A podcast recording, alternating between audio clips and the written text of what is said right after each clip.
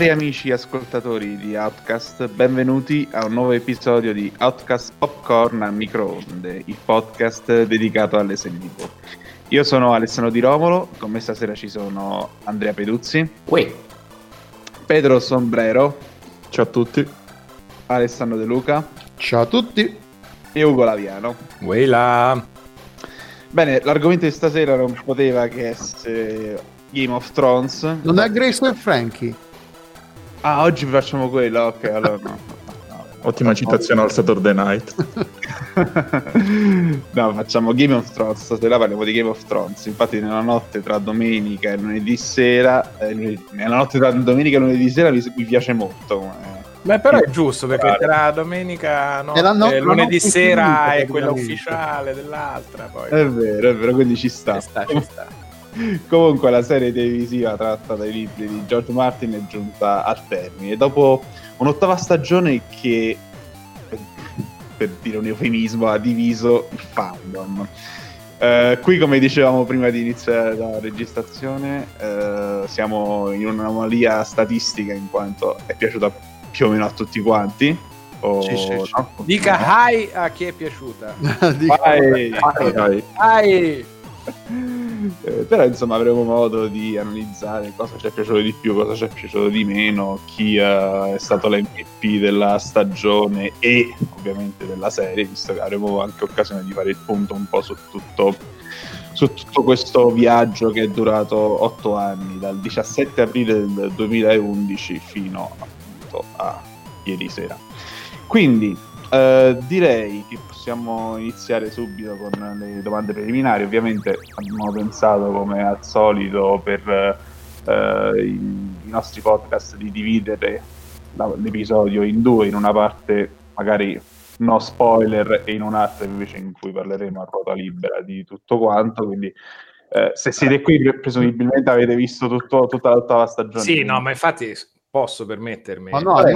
Evitiamo, secchi, cioè, ma chi è che si ascolta l'auta su Game of Thrones ma non si è visto l'ultima puntata? È un pazzo suicida, è un kamikaze. no, ma ragazzi, io farei anche lo spoiler diretto, ma anche proprio per, per- per questioni anche di preferenza, anche per chi non l'ha visto.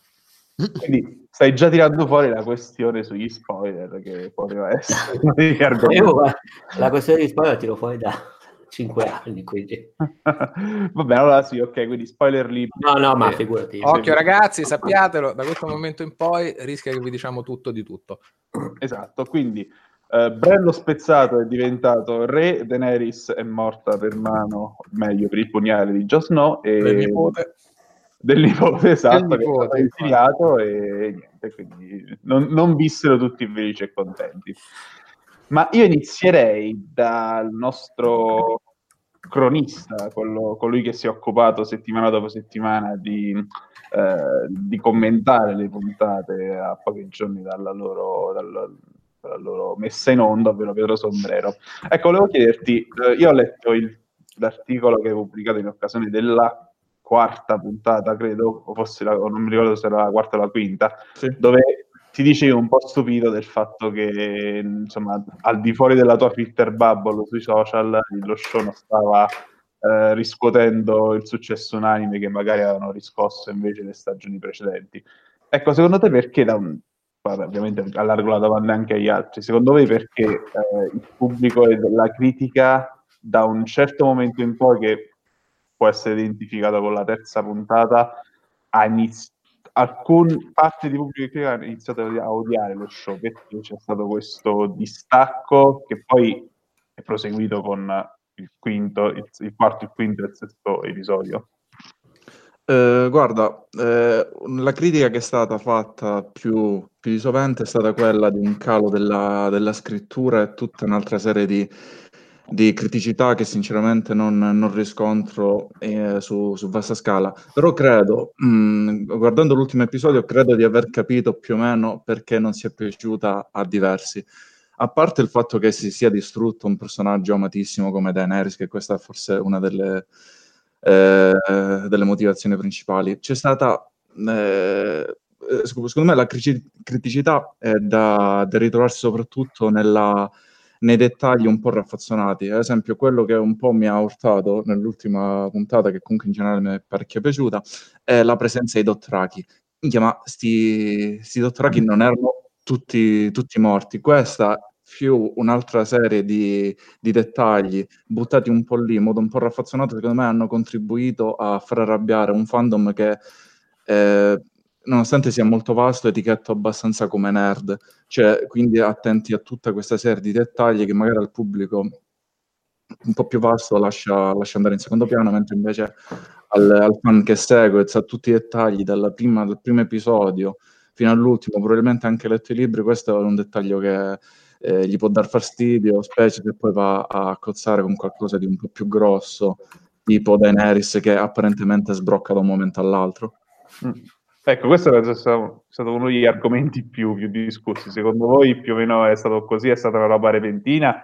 O effettivamente c'erano dei segnali per capire che Daenerys non è che fosse proprio la, la, la liberatrice di popoli come si spacciava e non, non fosse poi così pura o, e, insomma tra... una Targaryen di razza mm. tra le tante lamentele cose del genere che possono essere emerse dalle strategie belliche o gestione di alcuni personaggi.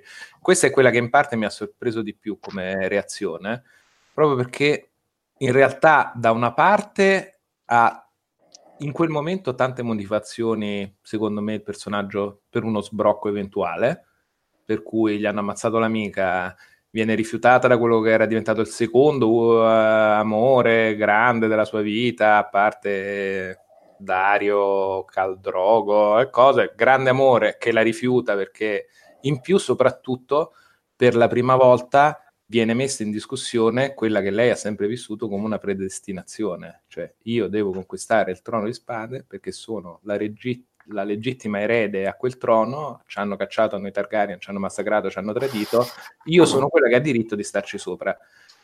E lei là si ritrova per la prima volta in quel conflitto che ha saputo alla fine della puntata precedente o quando era che invece in realtà quel diritto aspetterebbe a il, a John Aegon Targaryen. Quello viene messo in discussione, l'amica viene decapitata, l'amore gli viene negato, il suo consiglio la tradisce, si sente minacciata, le hanno ucciso il drago, uno dei suoi figli, ha sacrificato buona parte delle sue forze militari per venire incontro al nord e alle esigenze di scacciare i morti e viene messa a fare tappezzeria alla festa. Ma insomma, se c'è un personaggio che ha tanti avere tante motivazioni o tanti trigger per uh, buttare a merda, viene sbugiardata da Cersei che la percula dicendo sì sì poi arriviamo, invece no. In più si aggiunge il fatto che lei sì, è sempre stata una che professava la, la, grande ruota, la rottura della ruota, le cose, ma quello che ha sempre fatto è con determinazione ottenere quello che voleva, bruciando chi le si poneva davanti che prima fossero più cattivi e non fosse la popolazione di King's Landing, poi non importa, cioè ha crocifisso bambini, robe, ne ha fatte più di Carlo in Francia.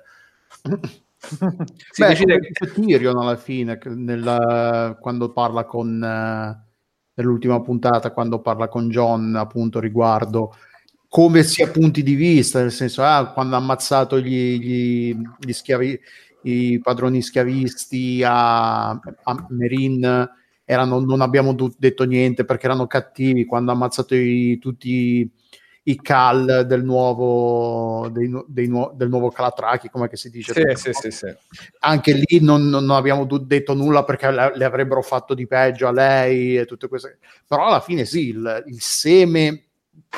No, della pazzia no, perché comunque eh, della, della crudeltà. Mania di onnipotenza e crudeltà. Cattiveria ce l'ha sempre avuto, eh, solo che appunto quando massacra una città intera, gente innocente, tra virgolette, tra più o meno virgolette, quanto le vogliamo mettere in, in uh, grassetto no, ti viene appunto, di, di, di, ma, cioè non ha fatto nulla di diverso alla fine.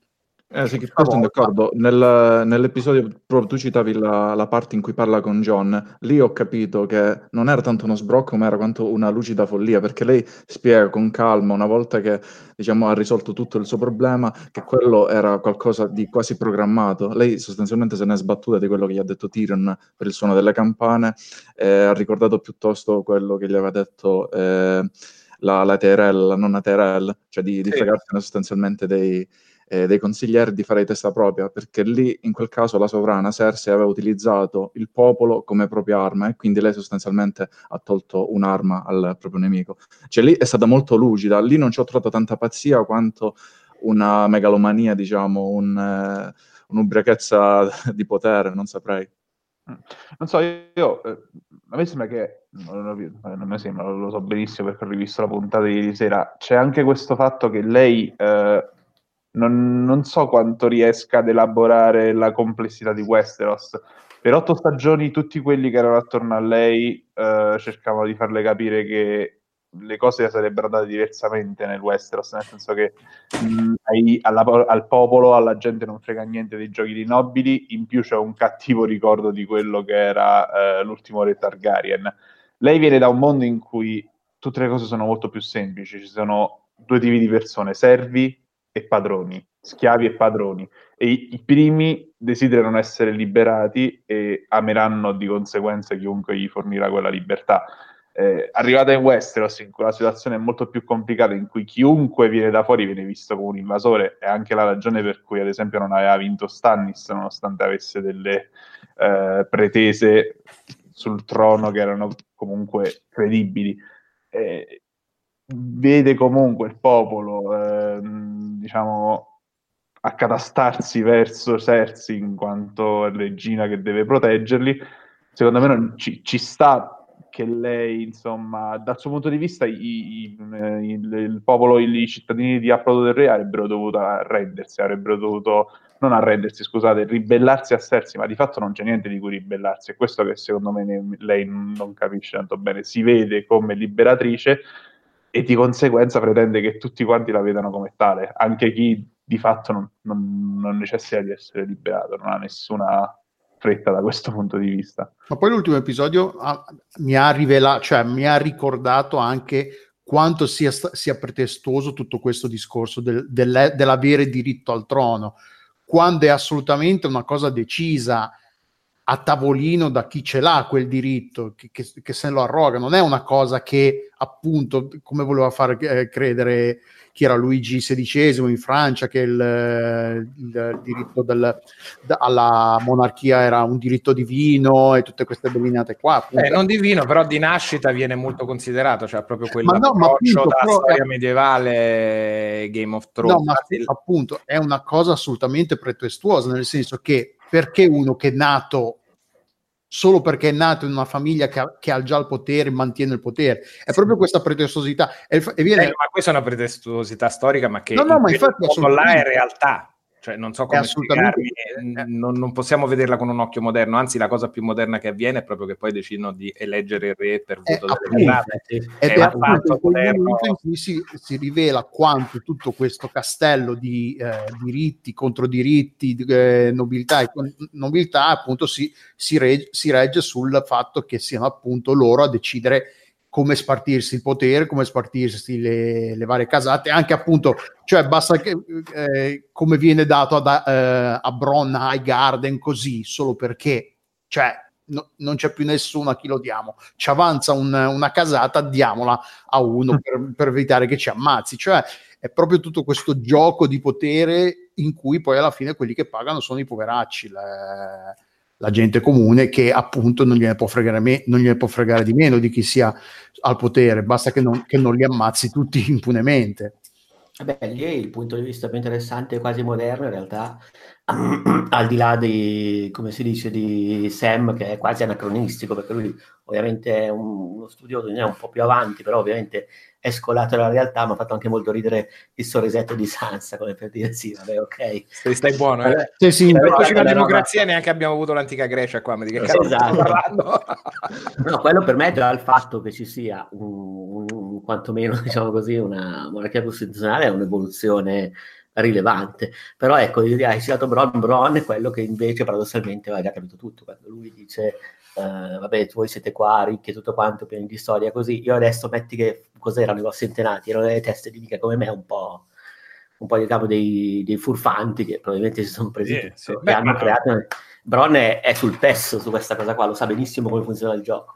E poi è un'appropriazione molte volte che avviene con prove di forza, ma lo stesso scambio che c'è stato, diciamo, nel prequelizzato con eh, Aegon, cioè il re è matto, lo ammazziamo e prendiamo noi e i Baratheon vanno al potere senza in realtà nessun diritto, diciamo, di nascita, è con prova di forza e guerra.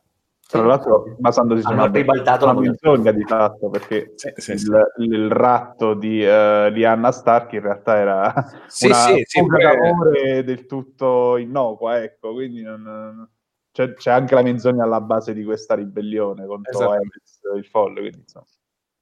Eh, ecco, Pedro, tu che hai parlato un po' di meno, eh, hai avuto un po' la sensazione che fosse cioè, tutto un po' troppo compresso, come anche nella settima stagione, che a un certo punto in poi Benioff e Weiss abbiano accelerato forse un po' troppo nella Allora, narrativa. io devo ammettere che sì, ed è forse, diciamo, l'unica grossa critica che mi sento di fare questa stagione, nel senso che forse ha accelerato un po' di più anche rispetto a quelli che erano eh, gli standard della serie, perché poi in realtà ci sono stati altri momenti, adesso non ricordo, non li metto a fuoco uno per uno, però mi hanno una sensazione che ho avuto anche in altri momenti della stagione, e a cui probabilmente ho dato meno peso, o ho sentito meno il peso, diciamo, nei social perché non era l'ultima, quindi chiaramente diciamo il fatto che fossimo agli sgoccioli ha un po' eh, fatto drizzare le orecchie a tutti, forse anche più del necessario.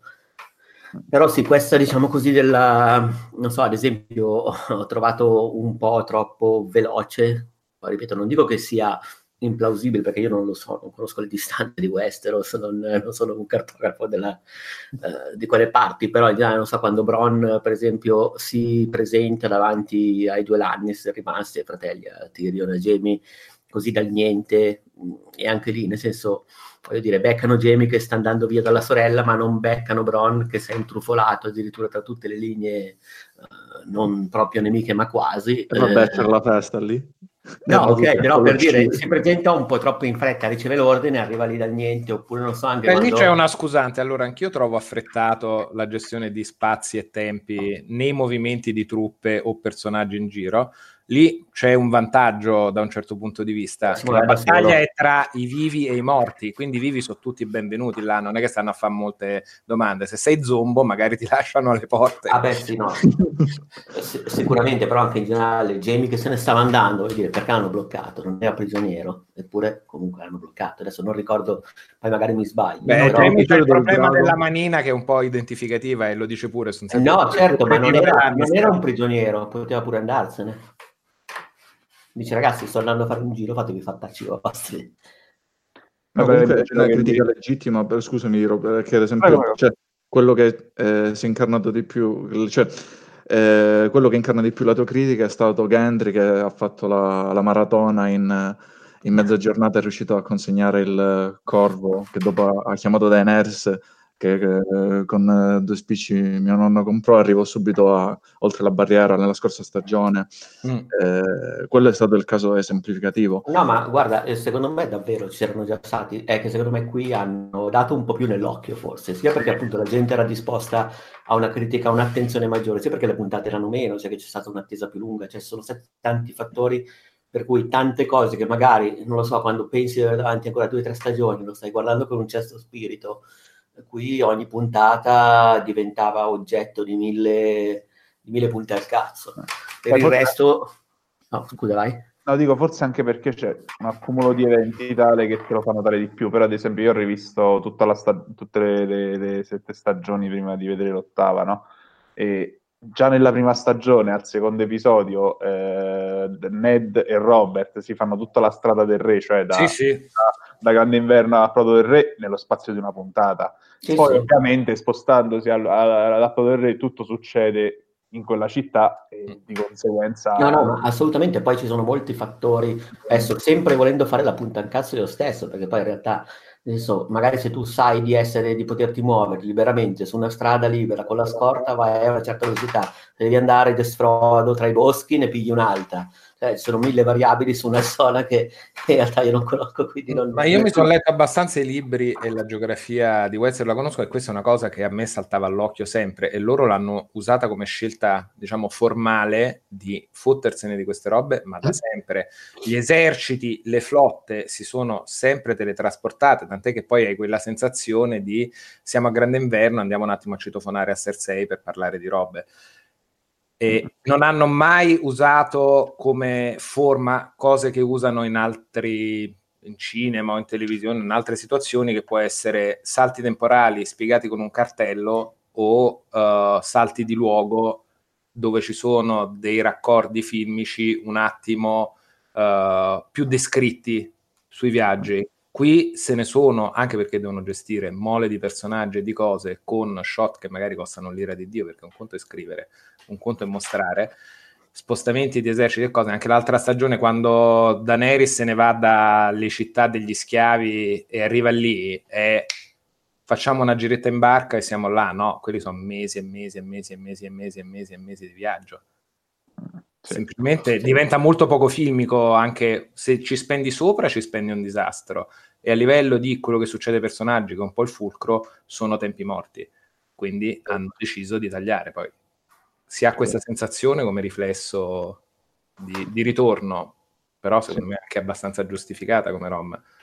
Ecco, un interrogativo che ho, eh, se, eh, però è una domanda che, che, vi pongo, è come mai in, un, in, un'epoca in cui tutto viene diluito, pensiamo ad esempio alle, soprattutto alle serie Netflix, che allungano il brodo all'infinito, invece qui si è deciso per, per, comprimere tutto il più possibile. A me questa è la roba che un po' mi, mi lascia un po' così.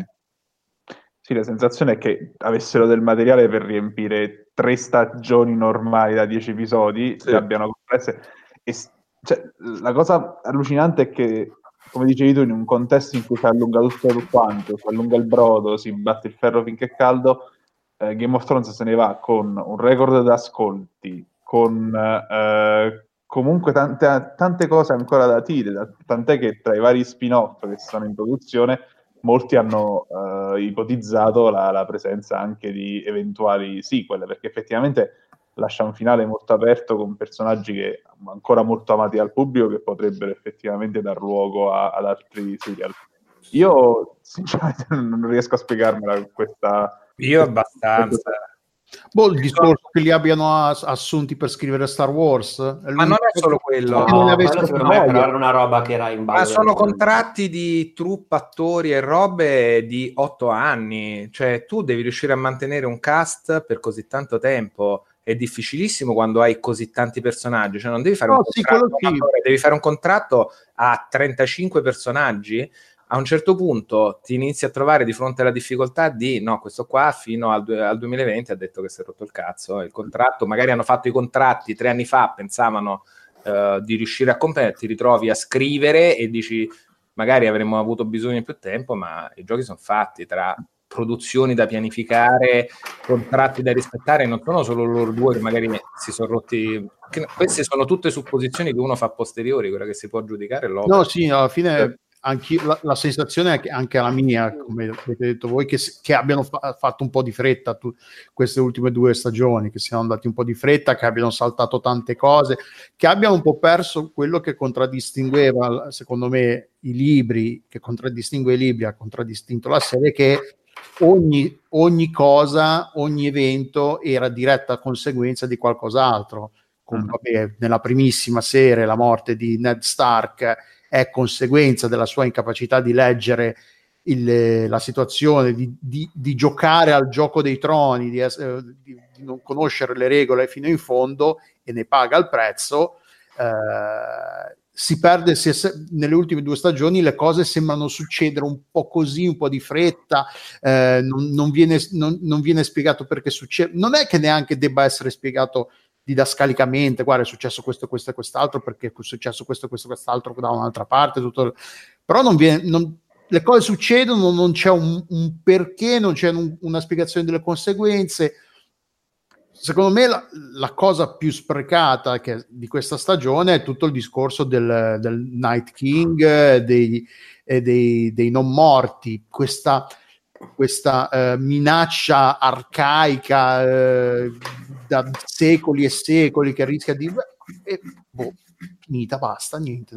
Vabbè, eh, o per eh, però, so, al di là della tattica hanno fatto comunque un'alleanza incredibile tra popolazioni che non si cagavano. Sì, no, eh, però... Cioè, nel senso, voglio dire, a noi sembra un po', però in realtà dietro ci sono situazioni che in un mondo medievale spezzettato, in cui c'è un re unico, ma ci sono mille popolazioni che non vanno d'accordo, che hanno interessi personali. Cioè, anche solo per gestire forse la prima ondata, hanno dovuto tirare assieme una potenza militare organizzata in un mondo in cui l'organizzazione è difficilissima.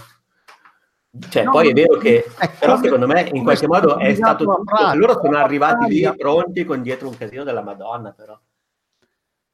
Alla fine sì, perché sembrava che questo Night King avesse un, sembra, a, me aveva dato l'impressione, dato l'impressione che fosse un cattivo che avesse delle motivazioni che andassero oltre il semplicemente distruggiamo tutto, an- eh, annichiliamo la, la, gli umani. Sembra era, un'arma, era un'arma però i Night King, cioè nel senso erano armi costruite da, se non sbaglio, correggetemi. Appunto, erano... Sì, però sono tutte cose... Quindi che... la loro motivazione è quella dei Terminator, tra virgolette. Eh, sono tutte cose che vengono un po' accennate qua e là eh, e poi non, non, vengono approfondite. Sono, secondo me sono lo, lo, spreco maggiore di questa. Allora, no, se, secondo me invece da questo punto di vista mh, mm, ci poteva stare.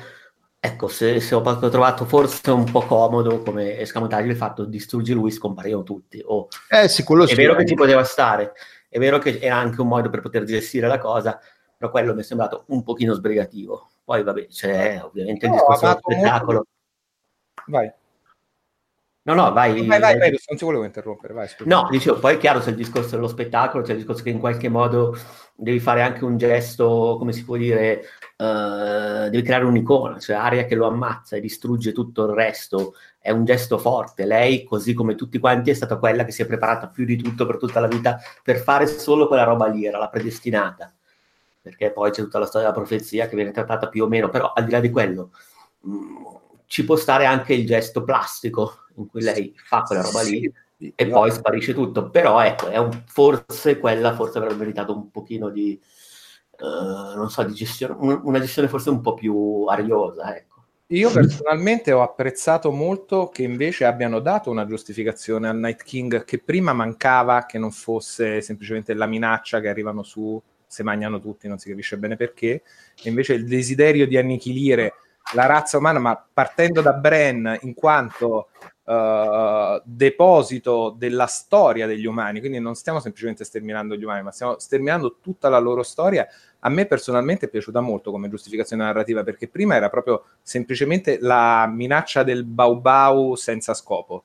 Cioè scendono giù, sono i non morti, boom, sono così.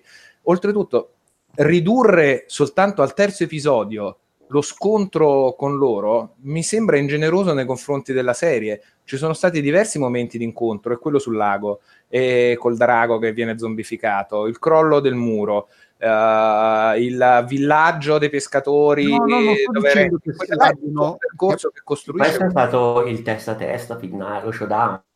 Sì, quello era proprio il coso finale e sinceramente a tre puntate dalla fine, considerando che devi chiudere tutti quei personaggi, tutte quelle storie e i personaggi sono un po' il cuore della... e le trame politiche sono il cuore pulsante, si chiama Game of Thrones anche, cioè proprio quella cosa là che ci ha portato avanti per così tanto, non è The Walking Dead.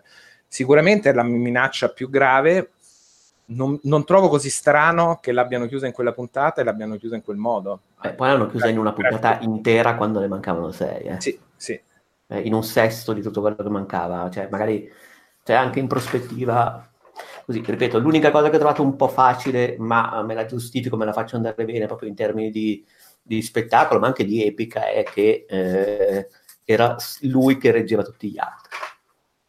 Questo guarda, guarda io mi trovo d'accordo invece con, eh, con Delu, eh, perché c'è stata tutta una costruzione dietro che ti ha messo un po' la scimmia, una roba, ripeto, torno a quello che ho detto all'inizio, un po' nerd, però a questo do una giustificazione televisiva, perché effettivamente rendere appetibile un villain, un cattivo in Game of Thrones, che risaputamente i cattivi in Game of Thrones hanno la, la, la logorrea abbastanza facile, rendere un cattivo, approfondirlo, quindi uno che invece in eh, quanto otto stagioni non dice una parola eh, era difficile, non era il cattivo adatto, andava bene a fargli fare quella parte, poi magari si approfondisce nel libro, anzi non dubbi che libri, nel libro che dovrà uscire Martin approfondirà la figura del Night King perché effettivamente è molto affascinante tutto quello che ci sta dietro, Beh, eh, i figli dei, dei, fiori. Dimmi. Ad esempio, eh, gli estranei non, fino adesso non hanno ricevuto questo adattamento nei libri, anzi, nei libri manca sia l'episodio di Aspra di Mora,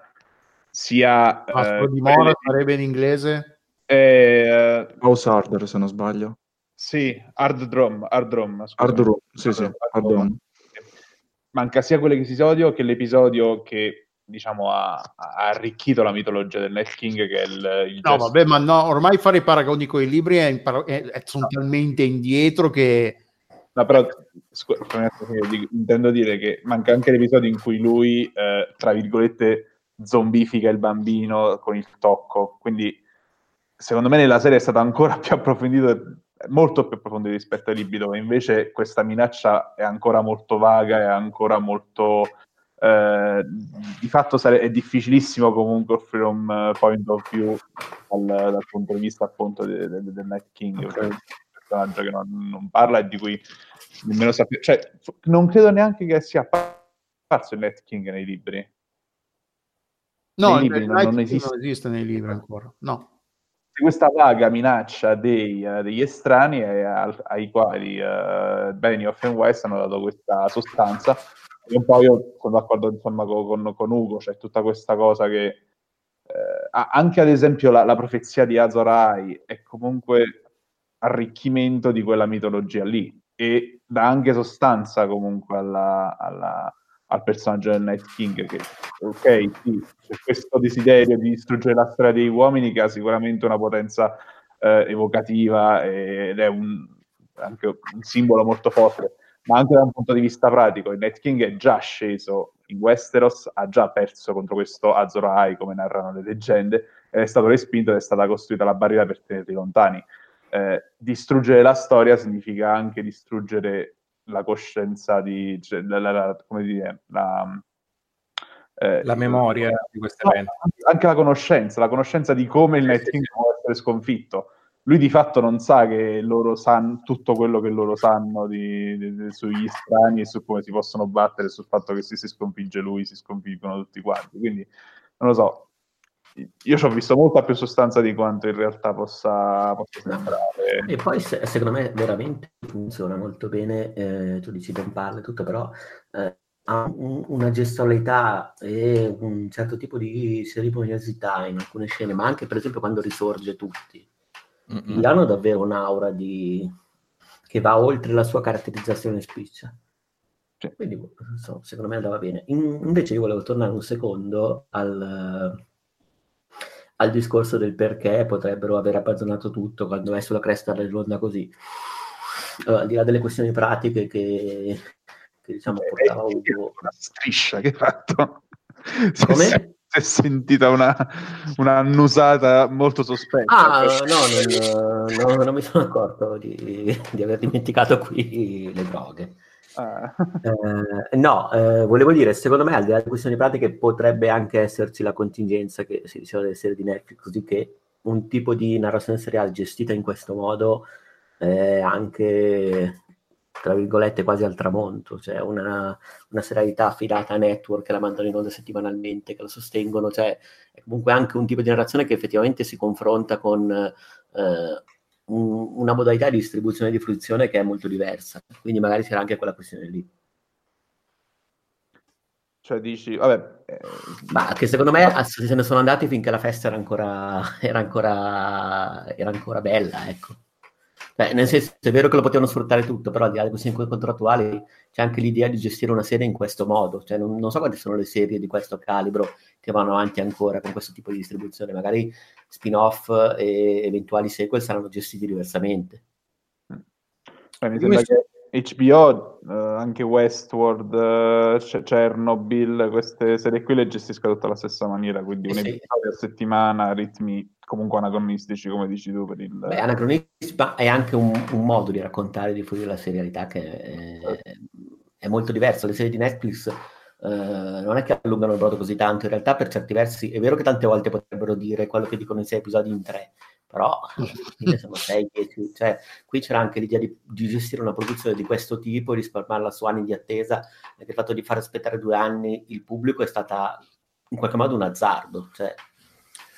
Ma poi c'è proprio un modo di raccontare i personaggi, e qui sicuramente c'è una differenza anche con i libri, ma che i libri devono ancora tutti dimostrare, che quando vai a chiudere è troppo più difficile, una volta che decidi di andare a chiudere, non essere estremamente plot driven invece che basati sui personaggi, perché finché scrivi i personaggi in una maniera naturalistica e con un punto di vista del personaggio, eh, tornano tutte le azioni o le situazioni in cui quel personaggio reagisce in una maniera che è coerente con quel personaggio e che finisce per dover subire delle piegarsi o dover subire delle storture per necessità di chiudere, cioè devi arrivare a fare le chiuse. Quindi in certi casi sei costretto, se un personaggio vorresti portarlo avanti di più, a... Ah. Eh, ho, sentito, delle... ho sentito arrivare delle voci. Sì, anch'io.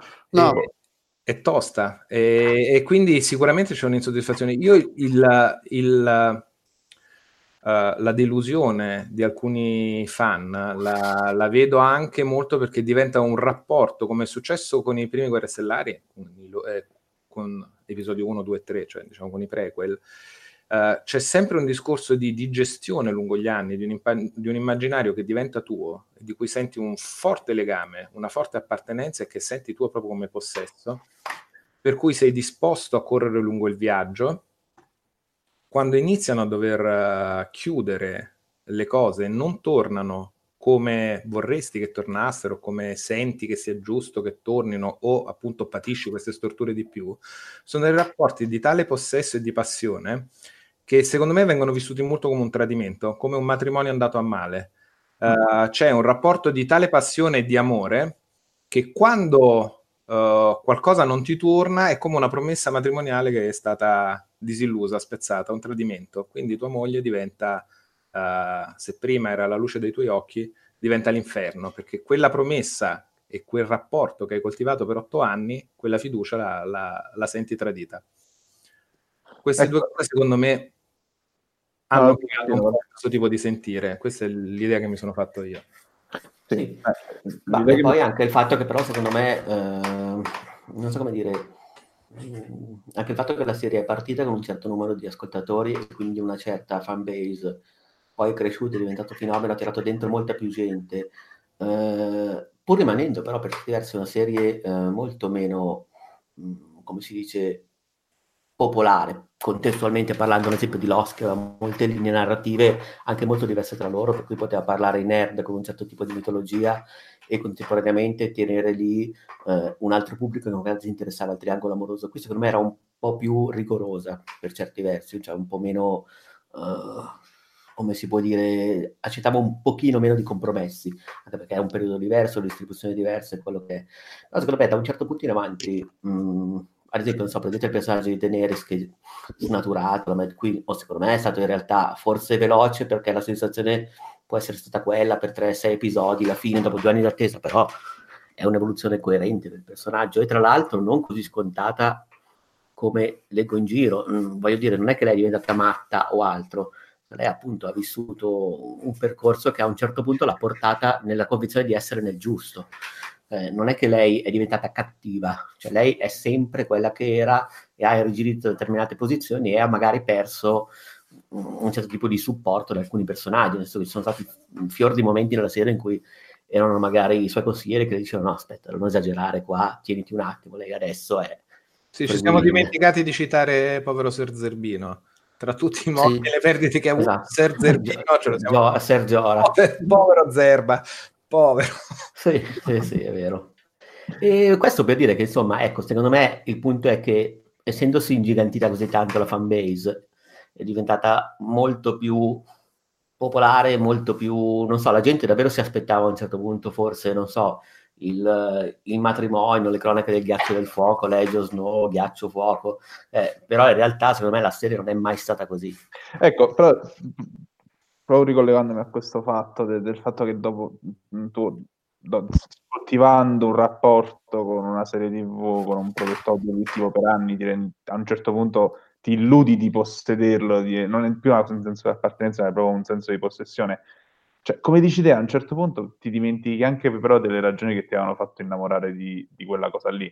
Perché se la gente che desiderava, il, come dici tu, il matrimonio tra Daenerys e John, il, il lieto fine, il, la, la, Daenerys sul trono. Eh, ma è la gente che si è goduta le nozze rosse, cioè nel senso che vista, o, che si è vista, o che si è vista tutti gli stupri in quella casa, diciamo, in quel, in quel regno dove degli incesti, dove poi a un certo punto anche i, i guardiani della notte sbroccano quelli rimasti e mettono sul Signore delle Mosche, cioè ragazzi, nel senso sì. non è mai stata una serie conciliante da quel punto di vista. No, e fermo restando nel non voler fare cinici per forza, a prescindere comunque Daenerys non è non esce come un personaggio negativo. No, no, assolutamente parlando. Io l'ho vissuto un po' la svolta, cioè l'ho percepito un po' una volta, non è sempre coerente a se stessa e secondo me c'è il passaggio, c'è un, un turn to the dark side uh, pronunciato, perché lei sembrava molto più crederci, uh, con delle belle parole in precedenza, poi i suoi istinti peggiori erano sicuramente mitigati dai suoi consiglieri, non ci sono più consiglieri, gli stenti peggiori prendono il sopravvento, ma anche la visione, è, cioè il discorso che fa sulle scale a quelli è, è, ben lontano da quelli che faceva prima, o quantomeno ha un'ombra di, di creepiness e terrore estremamente più forte, vuoi per storico della famiglia, vuoi per quello che è, ma lei non mi sembra lo stesso personaggio che era due stagioni fa. Tra l'altro a me ha ricordato sia a livello di, di quello che dice, ma anche dalla, dal, eh, dalla costruzione dell'immagine, i colori, ha un po' ricordato il nuovo ordine di Star Wars come impostazione, come lo dice, quello, i suoi obiettivi. Alla fine, cioè, quello poi del, del discorso dei buoni e cattivi è, è un... Uh, è un po' il caposaldo della serie dei, dei, libri, che i cattivi non sono mai cattivi cattivi, a parte il Night King che è cattivo perché è un cattivo atavico. Costruito, costruito per fare quella cosa lì. Ecco, gli altri fanno i propri interessi, c'è chi lo fa più, con, più, con, più, crudeltà, con più cattiveria, con, più, eh, con meno scrupoli, però alla fine sono tutti, è tutta gente che tira a, a, a, portare acqua al proprio mulino. I Tywin, Lanni, i Lannister sì, sono sempre stati cattivi della serie, se vogliamo gli Stark più buoni, ma gli Stark alla fine sono stati più coglioni e, i,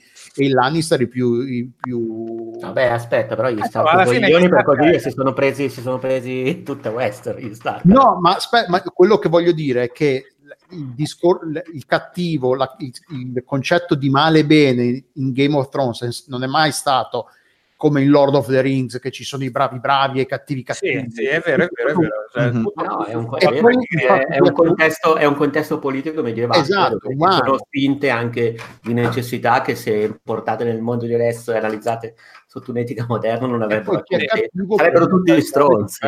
Anzi, se posso dirla tutta, una cosa che a me ha divertito molto e è piaciuta ed è forse una delle mie scene preferite, l'ultimo concilio con uh, i nuovi protagonisti al tavolo che parlano di bordelli e altro. A guardare quelli là, il livello di personaggi positivi che si salvano alla fine è per quanto mi riguarda, estremamente superiore e molto più buonista di quello che mi aspettavo da una serie del genere. Cioè, che Tyrion salvi la pelle, Davos salva la pelle, uh, Bron che mi sta simpaticissimo salva la pelle, Aria salva la pelle, Sansa salva la pelle. Uh, Jon Snow sì. a suo modo salva la pelle, cioè veramente un sacco mi di ha salvato un sacco alla fine, sì, che, sì. che, che, che, io a inizio stagione la metà avrei detto che potevano arrivare alla fine. No, ma io Jon Snow lo davo per morto alla battaglia dei bastardi. e speravo. Eh, io ti dirò, lo davo per morto quando l'hanno ammazzato. Eh, no, lo davo per morto là, io, quando proprio l'hanno ammazzato. C'era un articolo di non mi ricordo dove, forse su Polygon, in cui diceva che de- quando l'hanno resus- resuscitato alla fine della cosa la quinta serie, Eh, se- sesta, non mi ricordo, Quinta. all'inizio, muore alla fine e ri- risuscita all'inizio di quella se- successiva, è che gli hanno dato un po' quella che in inglese viene detta la plot armor, l'armatura della trama, quei personaggi. e da Alla quel battaglia momento... di Winterfell a cannone plot armor su tutti. Cosa? Nella battaglia di Winterfell di questa Eh, madonna. Eh, Armor a cannone, Brienne, Eh, però- Jamie e Podrick però sono secondo me lì due entra- modi è vero, hanno- emergono in tre situazioni diverse. dice, Eh, ma ah, lì, ma- lì hanno ereditato una cosa che secondo me se la usi nel Signore degli Anelli fu- rimane più credibile perché tu in qualche modo loro hanno il carisma e sono eroi, mentre qui da una serie che è partita in cui nessuno è al sicuro, forse era diventato... Esatto. Esattamente, ma proprio per quello nel Signore degli Anelli te lo aspetti perché comunque Sì, sì, loro, possono, loro sono eroi eroi. buoni, no? E E hanno, hanno, hanno, non so come dire, il, il carisma e la fortuna pompati al massimo, Sì, sì, giustamente. sì, sono super pompati al massimo. Qui c'è un minimo di cambio per cui Eh, ah, ma infatti è wow. quello, hanno un po' contravvenuto alla- alle regole non scritte del gio- dei, dei libri, della serie, ma anche della serie fino a quel momento, e che chiunque potesse morire. Dal Ma momento in cui hanno ma secondo me è anche il momento... Scusa, no, vai, scusa. no, quello che voglio dire è che nel momento in cui hanno risuscitato John, queste regole secondo me non valevano più per tutti i personaggi. Che ha un po'. ro- No, no, no, no, è ingiusto. Non ha rovinato perché poi alla fine me la sono goduta comunque. minchia, io quel concilio Sì, sì. lì alla fine ero proprio in piedi sul divano. No, no, no, no, mi, mi correggo, è ingiusto verso la serie, non, non l'ha, non l'ha rovinata assolutamente, però ha cambiato un po' le regole del, del gioco, eh, che, Eh, sì. Che è un po' brutto. No, neanche, non lo so, però ha cambiato le, le proprie le regole, la propria regola. è fan service eh, quello che Eh vuoi. sì, io sono sapere. contento dell'ultima puntata quindi eh, io sono ben contento che Bron sia l'alto giardino finalmente questo castello gliel'hanno dato basta cazzate e apriamo i bordelli Che tra l'altro gliene avevano già dato uno di castello, gliel'ave- e poi l'avevano- l'hanno riportato prima l'altro, guerra Bron, maestro del cogno, è perfetto, è un futuro Lannister, cioè lui è attento a queste cose, dà il senso del valore del denaro, non è uno che viene, diciamo così, da un contesto di alti ideali. E quindi è proprio perfetta la sua evoluzione, ma secondo me poi si rompe, si rompe la ruota fino a un certo punto, perché c'è comunque lo stacco, però questi qua stanno girando le basi di qualcosa che era più o meno come prima. Sì. Eh sì, No, esatto. secondo me sostituiscono la ruota, non la rompono. Ma anche Però guarda che alla fine cambia. L'elezione, l'elezione del re in base a tutti gli altri è una bella rottura una della ruota. eh, quindi- come, come nella storia si va avanti Governo Sì, ti fai un pezzetto avanti e poi un bel po' di rim- rimanutenzione del vecchio, però poi un altro pezzetto avanti. insomma, Io voglio una serie sul consiglio. Io voglio una serie sul consiglio e una serie su Aria Pirata. Ma sì, abbiamo già anche il titolo, te l'ho detto, The Westeros Swing. Subito, io voglio quella serie Insta. Ma Davos che sto cazza Bron sulla grammatica. Che hai imparato a leggere l'anno prima, fantastico. Tra l'altro Davos è un scrivere bellissimo a come si chiama al tizio di, di West Wing adesso mi sfugge il nome eh, lo Eh. sceneggiatore famoso Ah sì, Aaron Sorkin. non No. so la facciamo riscrivere a Sorkin Vabbè, ci stiamo disperdendo un attimo. Va bene, Torniamo- Nei ranghi, torniamo nei ranghi come gli anziani. Sì, no, volevo, volevo solo dire l'ultima cosa, eh, l'ultima cosa sul riguardo, che secondo me invece eh, non sono completamente in sintonia comunque sul fatto che secondo me eh, Daenerys io l'ho sempre vista come una scheggia impazzita, in alcuni momenti aveva qualcosa negli occhi, qualcune Sì, situazioni sì, che sì, secondo me è sempre stata proprio... Cioè, No, no, ma un bel- posata non è mai stata e l'hanno sempre frenata. Però, secondo me, c'è stato un torno importante che va bene che lei racconta che lo vuole fare per il good, ma prima era un po' più credibile, con mezzi magari discutibili, ma più credibili. Secondo me, nelle ultime puntate non è più credibile. No, roba. è sicuramente passata al lato oscuro e tutto. Poi, tra l'altro, mi è piaciuto anche molto il modo in cui la cosa viene eh, evidenziata proprio in termini scenografici, con di quella col drago e la roba nazista Sì, a sì, sì, sì, sinistra. Lì, ti giuro, potevano anche lì, vale- lo spettacolo valeva tutto per me. fotografia di queste puntate mi è dispiaciuto che, che- che la battaglia di Winterfell l'abbiano trasmessa in quel modo, ma a livello di fotografia il Tra contrasto l'altro- tra le due grandi battaglie e la la miseria alla fine, l'inizio di questa qua, tutto cenere, di un bello, mamma mia, bellissimo. Veramente... Ah, tra l'altro io eh, l'ho, l'ho, vista, eh, diciamo così, illecitamente eh, la prima volta perché appunto l'ho scaricata e tutto, l'ho vista bene. Eh, l'altro ieri l'ho rivista su, nella versione di Sky, una roba allucinante. Sì, sì la compressione di Sky è vergognosa, anch'io l'ho vista. Eh. Io su, su Now TV, una roba vergognosa. Il file avuto, avrà avuto una dimensione di boh, un giga, un giga e mezzo, perché veramente era una roba vergognosa. No, no, ma era veramente eh, rovinato una puntata che si, si basa sull'80% sulla, uh, sulla bellezza visiva anche del vedo non vedo, cioè veramente una follia. Il dramma che ci aspetta con Stadia è lo streaming. Quando va male, la immagine saluta altro che Blu-ray, ciao proprio. Ma io l'ho vista non in stream, cioè io ho visto la versione di Sky da decoder. Sì, sì, ma è uguale, cioè una sì, roba era orribile. Mandano su e non è un file da 9 giga, ma poi è quello, è quello che, che, ti mandano là. Quindi veramente l'orrore intera del banding, della compressione, di 5 toni di grigio su una puntata tutta grigio. Apro un'ultimissima parentesi per tutti i genitori americani che hanno chiamato Daenerys loro figlie, ma non vi lamentate, comunque figa anche così.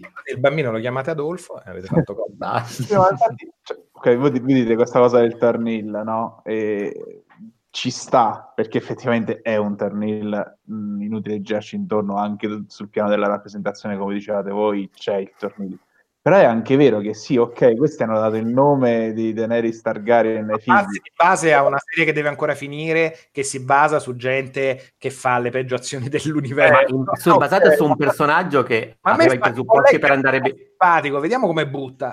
Ecco, no, ma però il personaggio aveva, aveva, a metà serie, già a metà serie, aveva i presupposti per diventare così e i presupposti eh, per diventare così. Cioè, ragazzi, e da una serie che ti fa morire tutti, tutti i personaggi, tra virgolette, positivi, un po' te lo aspettare. Vabbè, speriamo che non ci sia nessun Ramsey tra questi bambini, esatto. veramente, se no... Scusate, no, dicevo... Però Ramsey okay. se lo chiami bambino perché già sei stronzo. Cioè. Non ci riesco a parlare. Scusate, dicevo, eh, ok, eh, ho dato il nome perché vi immaginavate che quando lei ha riconquistato la baia degli schiavisti l'ha fatto con i fiori nei, nei fucili, probabilmente. Cioè, questo, questo è quello che intendo con, con, la puntata, con la quinta puntata dell'ottava stagione c'è stata l'opportunità di vedere pros- tutto dalla prospettiva del popolo, dalla prospettiva del basso e ci sono anche dei momenti in cui mh, spinge molto, sulla, molto di più di, anche più degli standard della serie sulla violenza, perché ci sono veramente degli smembramenti allucinanti durante quella serie. Scopriamo che Aria è una grandissima killer, ma non proprio una croce rossina dai consigli migliori. Seguitemi per le strade, mamma e bambina tranquille che vi porto in sa... Ops! Esattamente. Però, sì, però a quel punto me si è perso, eh, a me è arrivato meno invece quel gusto, eh, non so, per dire, ci sono, è vero che anche qui squartamenti e tutto così, però eh, una sequenza come quella in cui ehm, ci sono i soldati dei Lannister e gli altri che prendono il cadavere del primo del fratello di, del primo Stark oddio, non ricordo, di Rob gli mettono in testa con un palo la testa del metalupo quello è una cosa eh, cruenta macabra che poi non ho più visto, che si è andato un po' perdendo. Tu dici che, che, che, che, il Red Wedding quindi non è stato proprio un momento di bontà a pugnalate su una donna incinta? No, no, no, ma, ma, secondo me eh, però ecco, si è perso un po' quel macabro con la serie, ecco, è, è venuto un po', è diventata, si è un po' ammorbidita come mm. immaginario. Non lo so non tagliano so, io non saccheggiano, mi sembra abbastanza fortissimo. A me è bastato il tizio che sembra un reduce da Hiroshima e Nagasaki che cammina tra le rovine. Esatto. Del re per, diciamo, non, non, so se sono gli standard di Rob Stark. No, ma secondo me era proprio una questione di, di macabro e di quasi al limite, non so, del cannibalismo, cioè di tribale che, che ho visto io un po' meno forse, ecco. Beh, ci sono... Secondo me c'è stato un piccolo cambio di tono. Sì, sì, sì, sì, volendo sì, ma insomma comunque non la... Non... No, beh, non sto dicendo che sono diventati tutti... che non si vede il sangue come nei Marvel. ok. Vabbè, diciamo che passiamo a un altro argomento. Eh, vi chiedo qual è stato il momento più alto alto e più basso però l'intero, non di questa stagione, visto che ne abbiamo parlato abbastanza, dico dell'intero show. Siamo da, da, da Ugo, dai, Ugo, dici... Ah, allora, il più basso? Allora, io ammetto di aver, di aver patito, uh, è una cosa che mi sta molto sul cazzo, quindi lo dico con fastidio, a livello logico, la morte del drago in cielo, quella è una cosa che proprio è una roba che non mi è tornata. Cioè, non ho capito perché quel drago non poteva morire nella puntata di Grande Inverno e non ho capito come mai loro con quella posizione di vantaggio dall'alto dei cieli non vedano una flotta ma la flotta riesca a mirare tre volte e tirarlo giù in uno sputo, soprattutto quando, ok, va bene, è molto fragile agli scorpioni, alla puntata dopo neanche fanno fuoco. Capisco che controluce quando fa la prima discesa, ma poi Drogo si, si, si incendia tutta quella flotta andando a destra e a sinistra, quella roba lì ho patito, ma il momento che ho patito di più è l'allettamento tra Brienne e Jamie che, che proprio non non vedevo perché avevo trovato talmente bella e romantica l'investitura a cavaliere eh, di Brienne e considerando che Jamie ama e ama e basta solo la sorella, trovavo che la loro storia di amor cortese cavalleresco fosse stata talmente ben chiusa così che non ci fosse alcun bisogno che finissero a, a letto, soprattutto considerando che lui prende il cavallo poi e torna dal, dall'amore vero suo. Proprio quello l'ho trovato inutile, sgraziato, giusto per far vedere lei che piagne. Boh, non lo so, ci poteva essere uguale quel pianto senza bisogno che, che andassero a letto. Proprio nonsense per me quello. Quello mi è dispiaciuto proprio. Il momento, il momento, più alto, il momento più alto, uh, beh, a me Aria che arriva e Cisi e tira giù il Night King, mi è piaciuto proprio ma proprio tanto, cioè sono tutte le stagioni che preparano lei per essere la mega assassina, lei che rifà la mossetta uh, che aveva fatto nell'incontro con Brienne e lo spanza ed esplode tutto, Segotti Bimani. Lì mi è piaciuto moltissimo e anche il finale proprio di Aria mi è piaciuto tantissimo. Lei che va e dice libertà, ciao. Eh, però questi sono quelli dell'ottava stagione. Dell'ottava dello stagione. Show. No, no, dico dello, dello show. show. In generale, probabilmente Red Wedding come momento perché il momento, nonostante avessi letto i libri, momento proprio pugno allo stomaco, ancora più violento di come era nei libri, ancora più crudele, uh, bellissima. Poi mi piaceva tantissimo la Reigns of Customer uh, suonata cupissima dietro che fa iniziare proprio quel momento lì. Mi è piaciuto mi è piaciuto da pazzi. Un momento delusione e battaglia per me fu molto quello delle acque nere, perché mi ero gasato da morire lì, è stata una trasposizione quando ancora non c'avevano i soldi infiniti di Dio. Madonna pietoso, sì. Quattro barchette. La sì. battaglia, quattro barchette con la spiaggia che so due metri, sembra veramente la battaglia alla Dispoli tra, tra, tra un, due patti pattini e un gommone. Lì veramente anche sulla terra è terribile, me la ricordo. Però perché... è di una tale forza, chiaro, nel libro so parole, so gratis, però la messa in scena nel libro di quella roba là è di un epico incredibile. Lì estremamente come alla Poi nel libro non ci muore il figlio di Sir Davos, Blackwater. Sì, sì, sì, sì, ma anche a prescindere proprio dai caratteri, proprio come momento battaglia a bordello, quello è stato il momento in cui ho patito, tipo, cazzo, vorrei che avessero più soldi, che poi gli sono arrivati. La battaglia dei bastardi, un altro momento che mi è piaciuto da morire. E... Sì, questi. Quindi la battaglia delle acque come delusione da fan del libro e Red Wedding come minchia ancora di più fighissimo. Forse questi okay. Invece tu, Pedro? Eh, a me è piaciuto molto il momento in cui Cersei fa esplodere la, l'alto passero. Ah, è stato veramente eh, perché poi arriva da un, momen- da un apice precedente, cioè l'episodio precedente era la battaglia dei bastardi, che era uno degli apici della serie. E dopo arriva e c'è un altro apice che però ha un'azione che è totalmente declinata in un'altra maniera.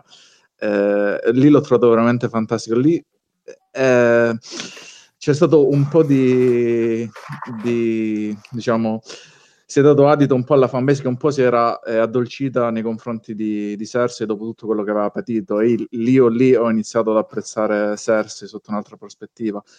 E dopo ti ha dato uno zuccherino, però è stato un bello zuccherino che tra l'altro riprendeva anche eh, tutti i colpi di scena eh, che la serie aveva sempre avuto, però questa volta senza il supporto dei libri. In questo caso eh, eh la serie è riuscita a darti un colpo di scena incredibile, no, nonostante il supporto dei libri. Quindi la, la, la, critica che è, ma Game of Thrones ha preso senza i libri, boh, non ci poteva stare. Dopo ho trovato grandioso come esplode tutto, cioè esplode in mezza città, incredibile. Ah, poi tutta quella scena montata e diretta come fosse il padrino parte 2. Esatto, poi quella musica, mamma mia. sì, sì. Quel piano incredibile. E poi un momento più basso forse la saga di Dorn, di cui io non ho ricordi ed è forse abbastanza emblematico il fatto che non ho ricordi. Anche perché quelle nel libro erano fighissime, il combattimento nel cortiletto di Dorn era proprio... Uh... Ecco qua, è partito Stranger Things. Esatto. Ah sì, perché so, mentre... Vabbè sì, vai andate avanti, scusa. Posso aggiungere soltanto un momento bellissimo che mi ero dimenticato di dire perché abbiamo sempre vai. Di battaglie, mentre invece voglio andare sui character un secondo. Uh, sì. Dialogo dito corto, Varis, Chaos Isaladder. Lì proprio, mamma mia. Ah, bello, bello, vero. Due e spiega molto politica e le due diverse visioni. Uno a favore del pueblo, diciamo, e l'altro semplicemente per se stesso, ma minchia i due attori sono clamorosi e quello è un momento proprio... ok, e dai, visto che hai fatto partire Stranger Things, vai tu. Allora ci metto Stranger Things, no, ok. Momenti peggiori uh, ci metto un po' il trattamento che hanno riservato a Dorn nella, non mi ricordo cos'era la terza quarta serie, e in particolare quando Jamie e Bron combattono con le tre Snake a Dorn, che è stato, era, è stato un combattimento di un imbarazzante girato male, con, proprio con gente che non era capace a combattere eh, con le fruste, una roba terribile. E, e, e lì è stato proprio. Ah, poi è stato anche maltrattato i personaggi di Dorn, come hanno maltrattato la, la concubina sopravvissuta di, di, ah, come si chiama? Uh, Oberyn. Di Oberyn, che l'hanno trasformata rispetto al libro. Eh, tante, co- tante piccole cose messe insieme che mi hanno un po' rovinato quell'aspetto del, del mondo di, di, Game of Thrones, di Westeros e dei personaggi che l'abitavano. Momenti migliori uh, ci metto Red Wedding, co- ci metto sia il Red Wedding che la morte di Ned Stark, che erano entrambi momenti che avevo già letto nel libro e che nonostante sapessi già perfettamente cosa s- sarebbe accaduto da lì a pochi secondi, sono stati me li ricordo di un'intensità terribile. La scena di Ned Stark con aria, aria tra il pubblico, con lo zio che, che la, la, porta via di nascosto, non guardare, non girarti, vieni via. Eh, cioè, e, e Red Wedding, idem in Red Wedding, combinazione sono entrambi momenti tragici che hanno come protagonisti gli Stark eh, hanno avuto, sono stati girati benissimo e, e proprio per, non, la particolarità è appunto sapevo già cosa succedeva, quindi non avevo l'impatto della sorpresa, però per come sono stati girati, per come sono stati eh, giocati, eh, gestiti i tempi della narrazione, del, di quello che veniva mostrato, sono momenti tragici ma bellissimi a livello visivo, narrativo, gran, momenti grandi televisioni per usare una, una, un'espressione un po' abusata, però sì, proprio belli, tragici ma belli. Vai Peduz. Allora, uh tra l'altro, eh, una premessa, io stavo, non mi ricordavo tutti i momenti brutti di tutte le stagioni, quindi ho semplicemente digitato Game of Thrones momento peggiore su Google e ho letto la settima stagione, eh, pagina, la settima stagione è stata senza dubbio la peggiore, questi sono titoli di articoli. Poi eh, non ci sono piaciute le quarte stagioni di Game of Thrones, perché la quinta stagione di Game of Thrones è stata deludente. Eh, Game of Thrones, questa è la terza stagione, i personaggi non hanno mai perso la loro forza, quindi comunque sono capitato su critiche come quelle di adesso, però già, eh, già fatte nel passato. Erano tutte le peggiori stagioni fino a che non è... Erano tutte le peggiori stagioni. Adesso sarà per forza. Comunque, restando, diciamo, quindi vabbè, la gente comunque si lamenta sempre, qualsiasi cosa gli metti davanti. Comunque, restando a questa, a questa stagione, forse il momento che ho trovato forse peggiore è stato anche, anche, dal mio punto di vista quello in cui mettono sotto il drago così a muzzo la puntata va bene, finisce, stava un po' meglio e compaiono dal niente, da dietro lo scoglio un'intera armata di navi e lo beccano proprio lì in quel momento, cioè c'erano molti altri modi secondo me per farlo morire e quello forse era un po' il più strozzo. E il uh, momento che ho preferito invece eh, eh, non saprei, nel senso, probabilmente al di là di, di analisi tattiche, di cui non, non, ho idea, mi è piaciuto moltissimo quando arriva Melisandre, eh, infiamma le mm. spade e li manda alla carta. Sì. È stato bellissimo, l'ho visto anche l'altra sera, mi è piaciuto pure nella versione di Sky. Bellissimo quel momento, anche come carica emotiva che ti dà, perché sai che andrà tutto a merda, hai un momento di casamento, dici, oh mica, le fiamme, si de-", e viene spento veramente come un cerino con le dita bagnate un minuto dopo. No, no, è bellissimo, ma, ma, a me però è piaciuto anche il primo, al di là di quello che poi sarebbe successo, me l'aspettavo anche poi Melisandre che entra e dice non, non uccidomi tanto morirò domani e fa il paio con quando lei se ne va e scompare, in qualche modo molto così. Bello, molto bello. dà una bellissima, una bellissima chiusa a un personaggio che forse diciamo è stato un po' a volte trattato superficialmente, quindi secondo me è un bellissimo personaggio, una bella chiusa. Uh, ammetto che però mi è piaciuto moltissimo anche forse a pari merito il momento, uh, il momento nazismo, cioè quello in cui effettivamente c'è quella scena lì in cui arrivi lì a Prodo del Re c'è neve, polvere, quant'altro, c'è lo stendardo, il drago sulla destra, sarà stata una costruzione banale, sarà stata una costruzione eh, stravista, scontata, però secondo me funzionava benissimo. Eh boh, ma sai, alla fine i classici sono classici per motivo, quella costruzione ah, visiva si rifà tanto. No, ma, ma, ma, poi quella, come equilibrio degli elementi, come anche eh, dimensioni, il sì, dardo, sì. il drago messo lì così. Uh, secondo me è stata una scena, una scena che valeva il prezzo dell'ultima puntata, sì, sì, che poi oh. E riguardo alla serie non, non, riesco a identificare francamente il momento peggiore forse è stato un momento in cui, oddio, non, neanche la saga di Dorn mi è dispiaciuta, non, veramente non riesco a mettere a fuoco un momento davvero deludente. C'è stato forse un periodo prima eh, del, dell'ammazzamento, ecco, forse la parte del, dell'alto passero, quando in un attimo arriva questo qua e tutti diventano fanatici religiosi Uh, non so, è stata la parte che in generale dello show me, eh, mi ha tirato dentro. Anche nel libro però succede un po' così, eh, che diventa no, potente piuttosto in fretta. Quella parte nei libri c'è già. Eh... No, ma ci mancherebbe, nel senso, voglio dire, in, in, uh, in Medio Oriente sono successe cose del genere. No, sì, no, no, è una cosa... Però in generale non mi è piaciuta in sé, nel senso forse non, non, non mi ha coinvolto come momento, non, non è stata la cosa che mi è piaciuta.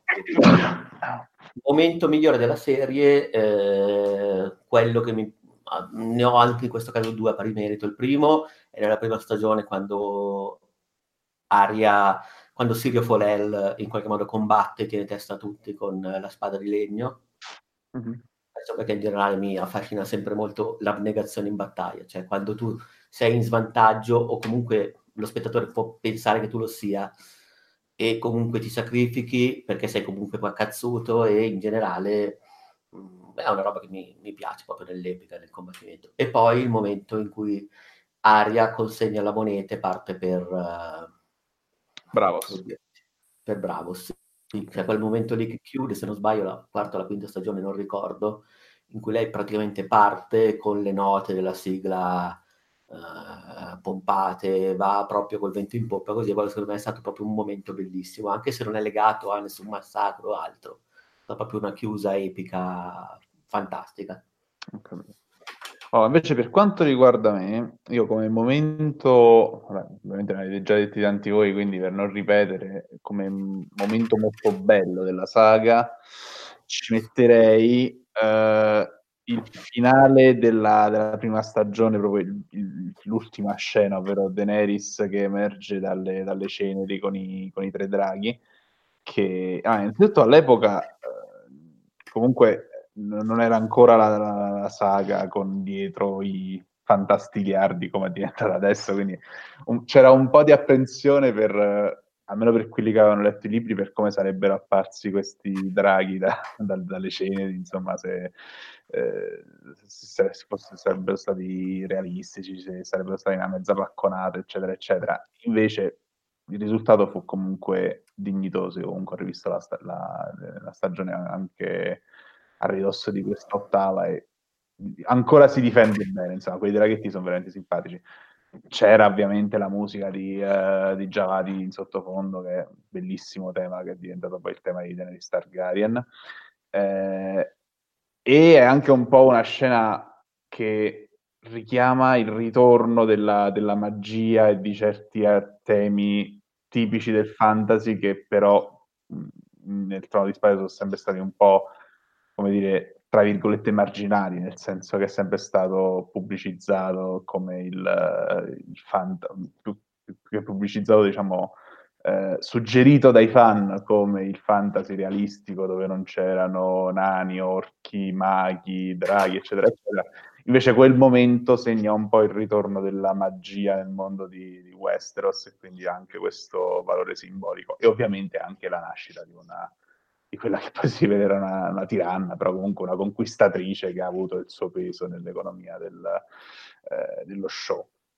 Eh, come momento brutto, più che momento, io vorrei, eh, mi ricollego insomma all'ottava stagione, vorrei parlare del fatto che tra ottava e settima stagione una cosa che secondo me è stata sviluppata un po' eh, in maniera affazzonata è la storia d'amore tra Daenerys e John doveva essere un po' il traino di queste due stagioni. Eh, e invece, secondo me, un po' perché ho visto veramente poca, poca alchimia tra i due attori, tra eh, eh, Emilia Clark e Kit Harington. Eh, ma perché sono i più cani, forse.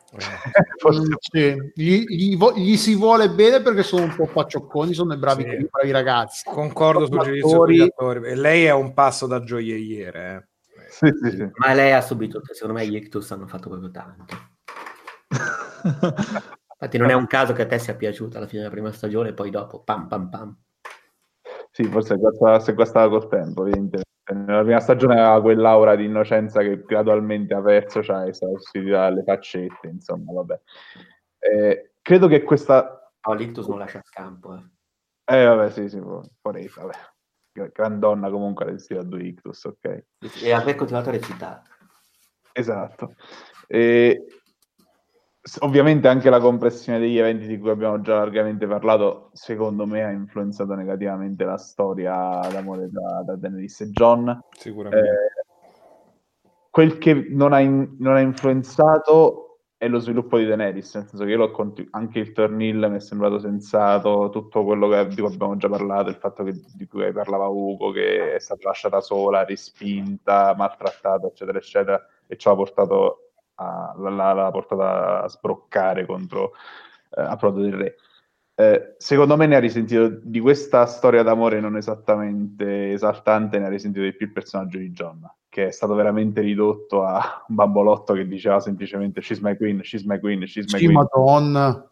Eh, eh, è stato veramente ridotto ai minimi termini il personaggio di John e secondo me si scatta giusto sul finale dove torna al luogo dove apparteneva e non doveva essere estrapolato, ovvero il nord, ovvero i, i guardiani della notte. Ecco, lui è sempre stato un guardiano della notte non ci ha mai azzeccato molto come uomo del popolo, guida, eccetera, eccetera, per quanto fosse amato e tutto il resto. Lì un po' si riscatta, però effettivamente tra settima e ottava stagione, secondo me il personaggio di Jon Snow viene, mm. viene anche declassato, anche se pensiamo ad esempio a come poi viene sconfitto il Night King. Tutti quanti ci aspettavamo che sarebbe stato Jon Snow a sconfiggerlo, invece... No, ma come? Beh, dai, su. io non, non ci ho mai pensato, no, ma, ma se c'era una persona, ma su Joe Snow mai, giuro, mai. Eh, però perdonami, su, sul piano della narrazione veniva descritto come uno scontro tra lui e il Night King, il fatto stesso che si sono incontrati ad Ardom, il fatto che... Mm, eh... Sì, ho, ho, immaginato, però io ho sempre dato Aria oppure il fratello Stark con qualche scamotage, però Snow l'ho sempre visto come quello che portava l'attacco sulla grande linea, diciamo così, ma poi non entrava nel dettaglio di quello. O magari mi aspettavo anche un personaggio stronzo e debole, vista quella che era la serie un po' di anni fa, che in qualche modo la, la spuntava per un qualche artificio, però momento, in questa stagione qua mi aspettavo Aria. Ok. E... No, appunto, ripeto, magari sono io, non è che voglio dire. No, no, no, perché ci, ci sta, insomma, io sinceramente pensavo sarebbe stato, stato già, però ho percepito un po' questo declassamento, è stato demansionato. Da, da... Tutto, tutto, stava a indicare quello che dici tu, Diro, comunque, il fatto che lui stesso sia quello che ha, ha sconfitto per la prima volta un estraneo, che ha capito cosa può uccidere insieme a Sam, cioè eh, fila, fila, totalmente, però sarebbe stato in fin dei conti un, un colpo di scena troppo, troppo banale forse farlo sì. uccidere. No, no, ma infatti ho apprezzato poi che... Sì, sì stata, l'operazione sia stata affidata ad Aria. E... Tra l'altro, ecco, scusami, un'ultima cosa su Joe Snow e sul fatto che prima diciamo che dopo in qualche modo comunque evolve da questa cosa della rottura della catena, ecco, secondo me anche al fatto che eh, evolve diciamo un po' il potere, la gestione del, a livello di, di, designazione del re, quindi c'è un'evoluzione diciamo sul piano politico-sociale, c'è anche il fatto che da qui in avanti due personaggi iniziano a esplorare terre inesplorate, quindi anche quella secondo me è una roba... Ok. Cioè, lo, visto che comunque il trovo di spade è stato anche e soprattutto un, uno show di, di, personaggi, abbiamo pensato di fare una sorta di, di, di descrizione dell'evoluzione del, del, proprio personaggio preferito. Quindi abbiamo scelti, abbiamo selezionato i personaggi che ci sono parsi più interessanti. Quindi, eh, Pedro, inizia a parlarci tu di, Jamie e Cersei, perché hai scelto loro come personaggi? Come... buh, i cattivi, buh. no, più che altro, eh, più che dei personaggi singoli, mi, mi piacerebbe eh, approfondire un attimo un, eh, una coppia, ecco, perché dall'inizio fino alla fine, ed è questa la chiusura d'anello che ho trovato molto azzeccata, infatti in questo forse eh, sono in una minoranza, cioè fra quelli a cui è piaciuta la morte di, di Cersei, eh, ho trovato azzeccata la, la, chiusura ad anello che non solo va a coprire l'inizio della serie che, in cui vediamo eh, Cersei che fa l'amore sulla torre, dopo buttano giù dalla torre eh, il povero Bran eh, e dopo muoiono insieme, però anche a livello eh, generale, cioè Cersei che muore e nasce insieme a Jamie. Eh, questo l'ho trovato molto azzeccato eh, e poi io sinceramente ho trovato anche coerente la, la narrazione di, di, Jamie, forse anche in questo sono, mi, mi, trovo in una minoranza, eh, ovvero una persona che è talmente legata in modo così morboso a una, uh, a, a, mm, a, una, a, una, una, questione che oggi con, consideriamo come, anzi forse anche a, fra Westeros, si considera come una perversione, cioè il, l'incesto forse l'incesto più impuro insieme a quello di, di fare l'amore con, di giacere con la propria madre, che è quello di giacere con la propria sorella, tra l'altro sorella gemella. Eh, eh, posto tutto questo, il rapporto che dopo c'è nell'allontanamento eh, per quella, diciamo, liaison combriana, io l'ho trovato sinceramente tutto, tutto, tutto azzeccato, tutto l'arco narrativo sia di Jamie che di, di Cersei. Poi Cersei, eh, poi eh, magari è una cosa personale, però io mi sono veramente affezionato al, a tutto l'arco narrativo del, dell'Alto Passero, in cui lei si redime, più che redimersi, inizia a essere vista dalla prospettiva dello spettatore sotto, sotto un altro punto di vista.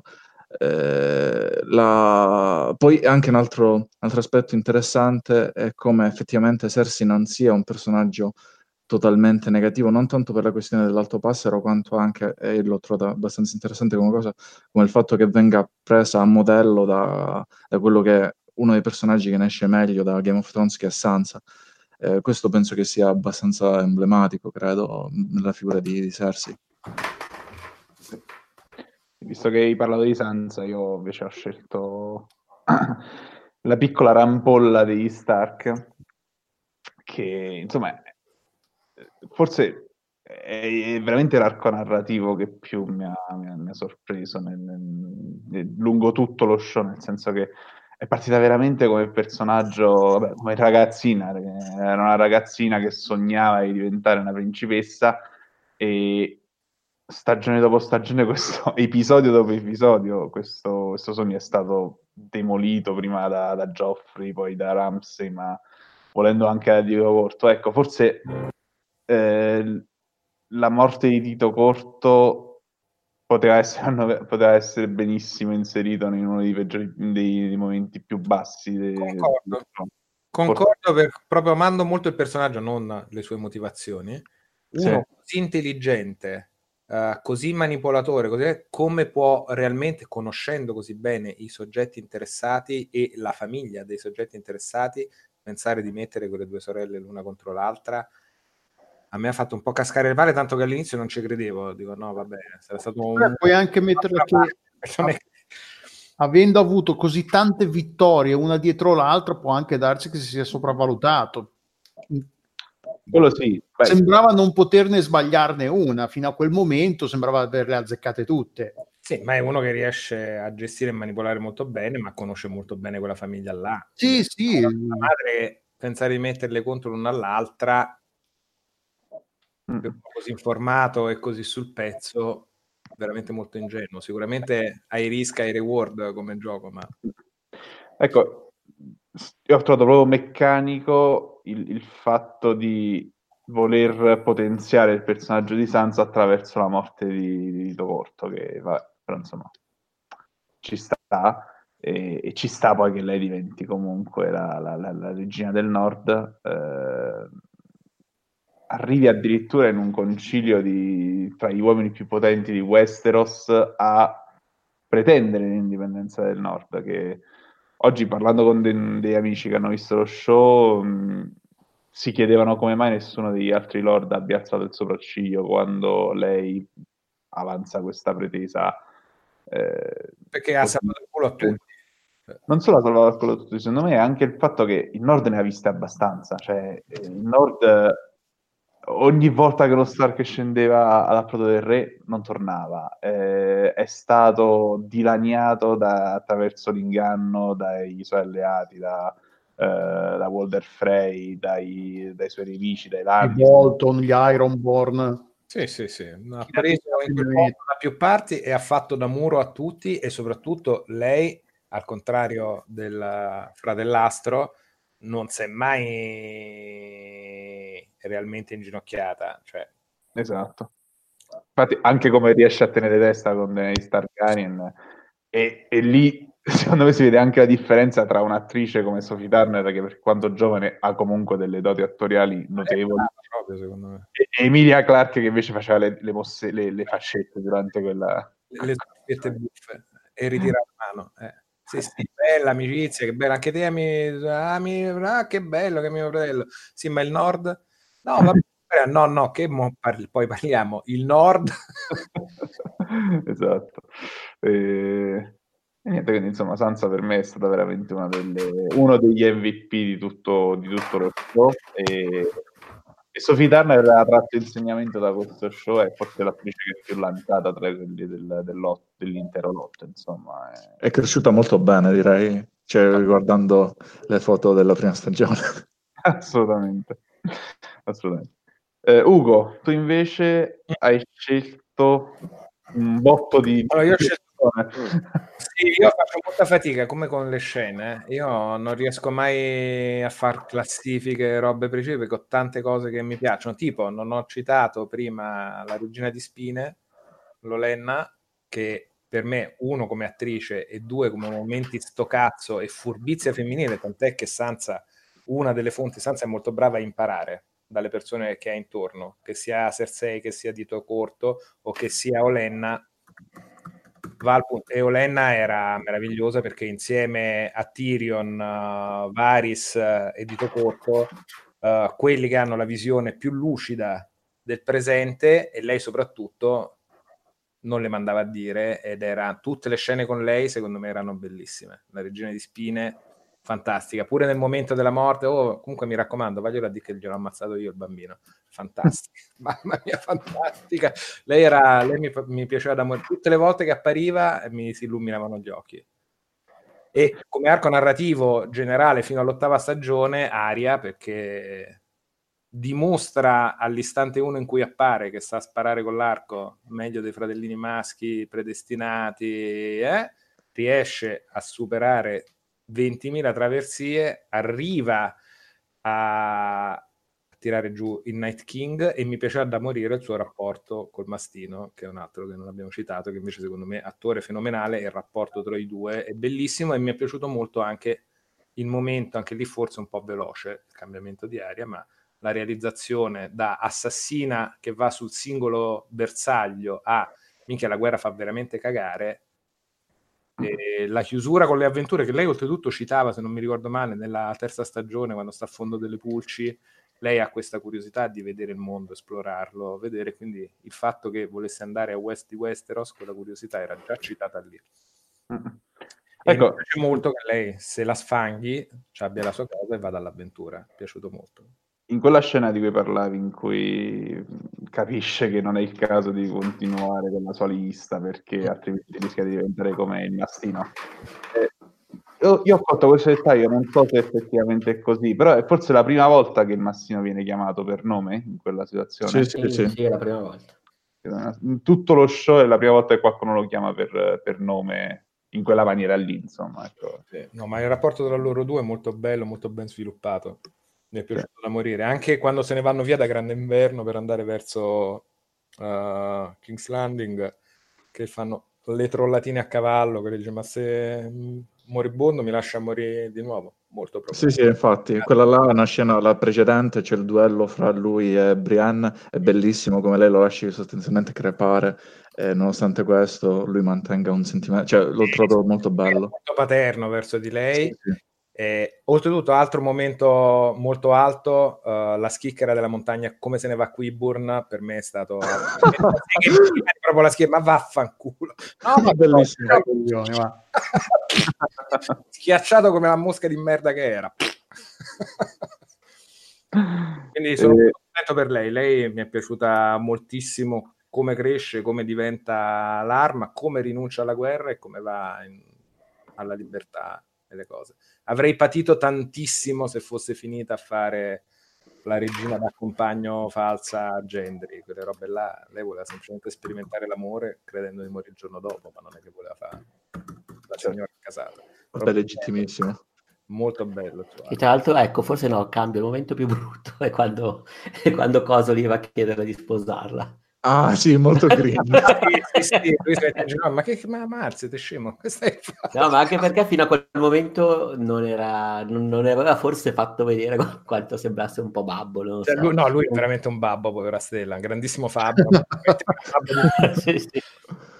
E poi nel mio cuore, e questo punti bonus, semplicemente perché anche lì attore fenomenale, personaggio che mi stava simpatico da morire, Bron, che purtroppo nell'ottava stagione ha molti momenti what the fuck, perché quando appare in taverna, i fratelli, poi se ne va, poi rispunta alla fine del Gran Consiglio, non me ne frega un cazzo, lui mi sta troppo simpatico, le battute sue, gli scambi con i due Lannister mi hanno sempre fatto scassare durante tutte queste le stagioni in cui è stato presente e oltretutto grandissimi momenti MVP quando tira giù il drago, salva Jamie dalla fiammata, fa delle robe Bron che veramente tira il dado e fa 20 di fisso. Quindi, sì, sì, scusate, altro momento di perda, uh, Jon Snow che va dal drago e gli urla addosso.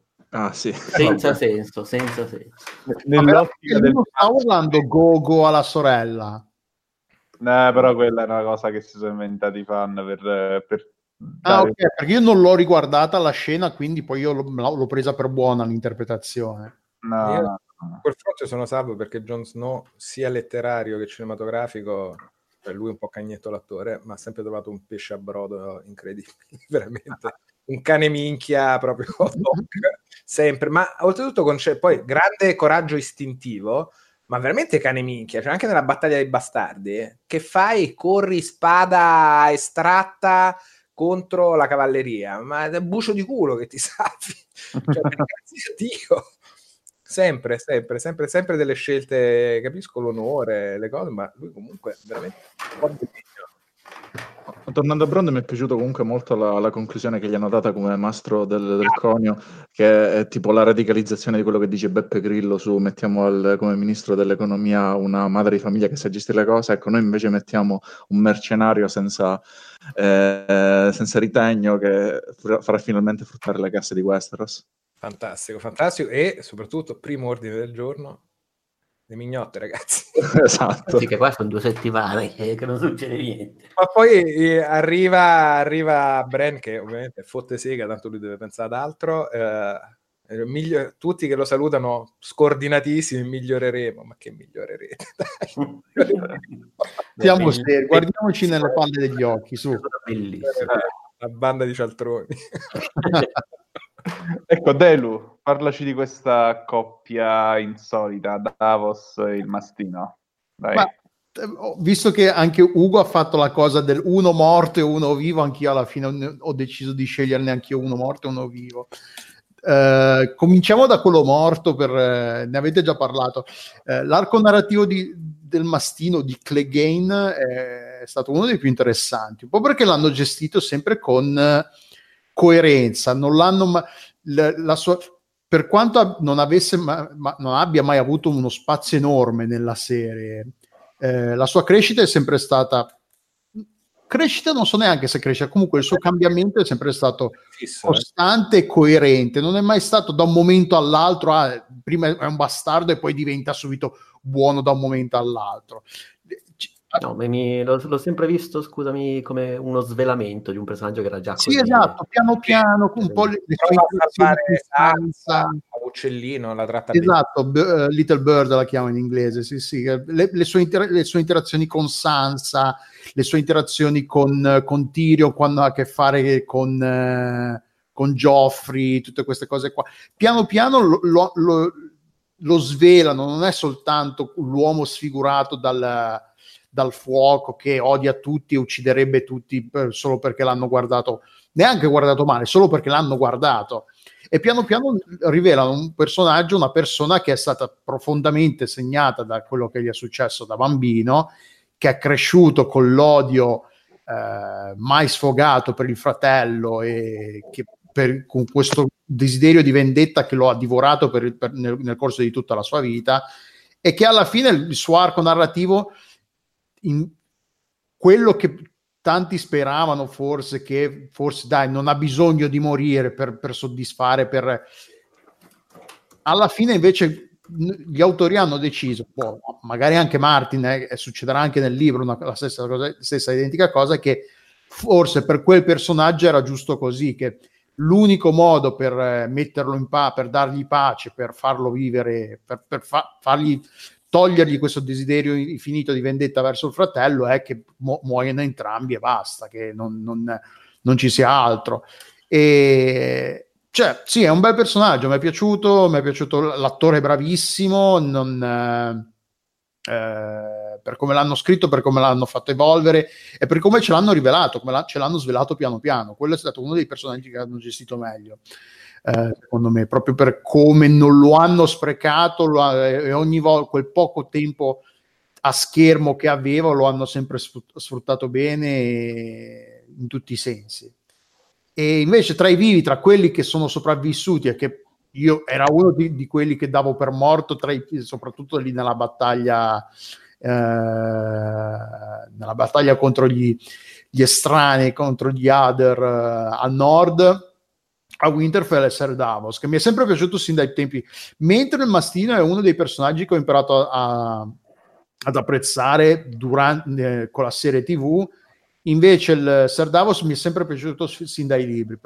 Nei libri ha più spazio, è più, è più, è più sfaccettato, raccontano dei figli appunto, il suo rapporto con, uh, con Stannis eh, più, più eh, è più complesso, lo descrivono meglio, come diventa suo servitore, la, la storia delle dita, come le ha perse, tutto il discorso. Ed è, è, è, è un po' un, un, il papà di tutti, mi è sempre piaciuto. È bravo l'attore, ha, questo, ha questi modi molto bonari, molto gentili, nonostante sia, eh, sia nato come contrabbandiere, quindi fondamentalmente non è che proprio sia uno stinco di santo manco lui però eh, è sempre piaciuto. Eh, mi è piaciuto, che, mi ha fatto piacere che sia sopravvissuto perché è un personaggio che mi piace, l'attore è bravissimo, mi è simpatico e eh sì, è, mi è piaciuto. Sì, sì. Lui si è fatto tutte le guerre, cioè lui è sopravvissuto veramente a qualunque cosa. Sì, madonna, eh, e lui, ecco, lui fino all'ultima alle grandi battaglie se le fatte tutto essendo una pippa a combattere. Esatto, esatto. sì, veramente. E tra l'altro lui, non, eh, a parte forse l'ultima battaglia, come avete detto, quella che ci sono situazioni in cui lui non dà mai la, situ- la sensazione, a meno, a me non ha mai dato la sensazione di avere la plot armor, di quello che non può morire perché è troppo importante per la storia, perché fondamentalmente è un personaggio inutile, non è che se muore lui la storia non va avanti, non può succedere. Beh, è un po' come... È accessorio, però... Ha ragione, è un po' la voce umana. Della... Eh sì, eh, sì, sì. Me una, una, una battuta, bravi, una, uno scambio brevissimo che ha avuto con Tyrion ver- nella quinta puntata che gli chiede tu sei, sei, eh, sei, stato il contrabbandiere più bravo di tutti, vero? Ti devo chiedere un favore. Lui che gli dice è un favore che non mi piacerà, vero? Qualcosa, gli, gli dice qualcosa del genere. Eh, ed è proprio quel, quel, quel, non dice no, non lo voglio fare, però gli dice, cioè sì, non è una cosa che mi piacerà fare, che è un po' anche quello quando che se vogliamo rimanda a quando ha portato Melisandre nella, nella caverna sotto King's Landing su ordine di Stannis agli albori, cos'era la prima, seconda serie, siamo, si parla di, di, cose piuttosto all'inizio, per, per uccidere il fratello, che, che, non mi ricordo manco come si chiamava, per far uccidere il fratello. Eh, sì, vorrei fare un attimo una chiosa sui personaggi di, di, di, di Delu, che effettivamente sono molto belli. Uno è il mastino quando manda a fare in culo Geoffrey, mm. un momento bellissimo secondo me. Eh, invece un altro un po' più delicato di, di Davos e del rapporto che aveva con la, la figlia di Stannis. Mm, mm, mm, mm, mm. Quello molto bellino. Cioè, invece ho avuto un flash, ma la puntata bucolica del mastino? Quella nella che era, quinta stagione? Esatto, dove c'è Ian McShane. sì, che aspettavano che Ian McShane sarebbe, avrebbe interpretato tipo Euron, no? Perché insomma c'aveva un po' quella, quella proba là. E invece rifilarono questa puntata in cui lui era ti- Massino si era tipo unito a una setta. Me la ricordate, no? Sì, sì, sì me la ricordo, me la ricordo. praticamente. Come, eh, avete parlato tutti contemporaneamente, non ho capito. No, dico inizia come Settimo Cielo e finisce come Berserk quell'episodio. esatto, esattamente. Cioè eh... che tipo eh, la religiosità e dopo finisce t- tutti sbragati. Merda, sì. Mastino ricordiamolo come il personaggio che ha detto più volte Kant in tutta la... Vero. in tutta la storia della televisione. quello che parla più diretto è proprio meno fronzoli ancora più di Olen, proprio diretto diretto così, apostrofava dal cuore. Altro oh. bellissimo momento quando manda a fare in culo Tormund l'ultimo episodio dopo che viene rimbalzato a sua volta da, da Brienne. Sì, sì, sì.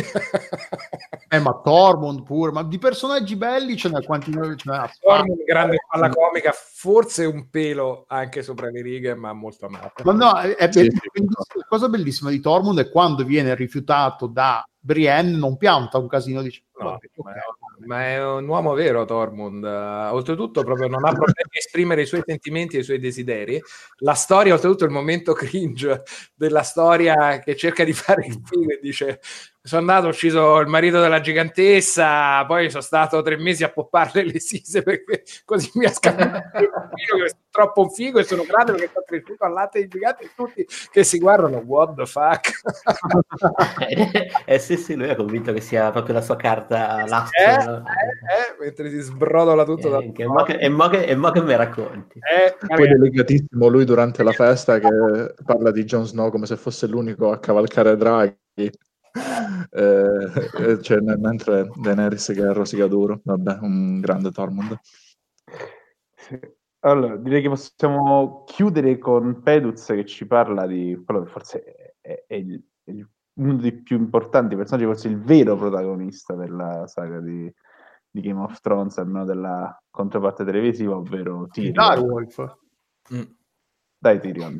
Sì, Pensavo sì, Stella, invece. Allora, no, sì, allora, premesso che mi sono piaciuti un sacco di personaggi, quasi tutti quelli che avete detto, Uh, l'arco narrativo di Ari è probabilmente quello che ho preferito. Mi è piaciuto uh, anche Tywin, tra uh. quelli diciamo così, che è, tra l'altro bravissimo l'attore. Madonna, Charles, Charles Dance, era Charles Dance, bravissimo. E anche la chiacchierata che c'è a un certo punto all'inizio tra Tywin e Enna quando diciamo così negoziano è bellissima. Ah, è vero, altro dialogo scambio. Eh, quella è, è, strepitosa perché poi lei poi gli dice raramente incontro un uomo all'altezza della sua fama. Mm-hmm.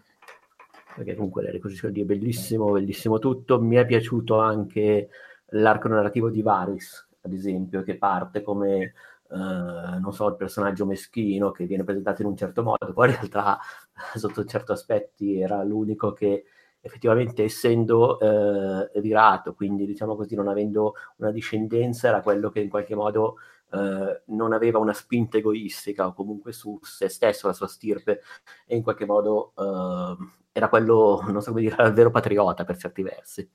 Mm-hmm. Quindi secondo me è anche stato bello il modo in cui hanno gestito quel personaggio, mi è piaciuto moltissimo anche uh, Jamie e Cersei, mi è piaciuto anche il modo in cui si chiude effettivamente, come dicevi tu, uh, con questo ritorno quasi nel grembo, anche come li ritrovano in posizione fetale eh, alla fine. La scena commoventissima, secondo che uno dice Cersei dovrebbe essere la più odiata, è il momento in cui Tyrion li ritrova e io mi sono molto gruppone in gola perché... Assolutamente, sì. No, no, sì, sì, perché e poi è stata proprio presentata bene.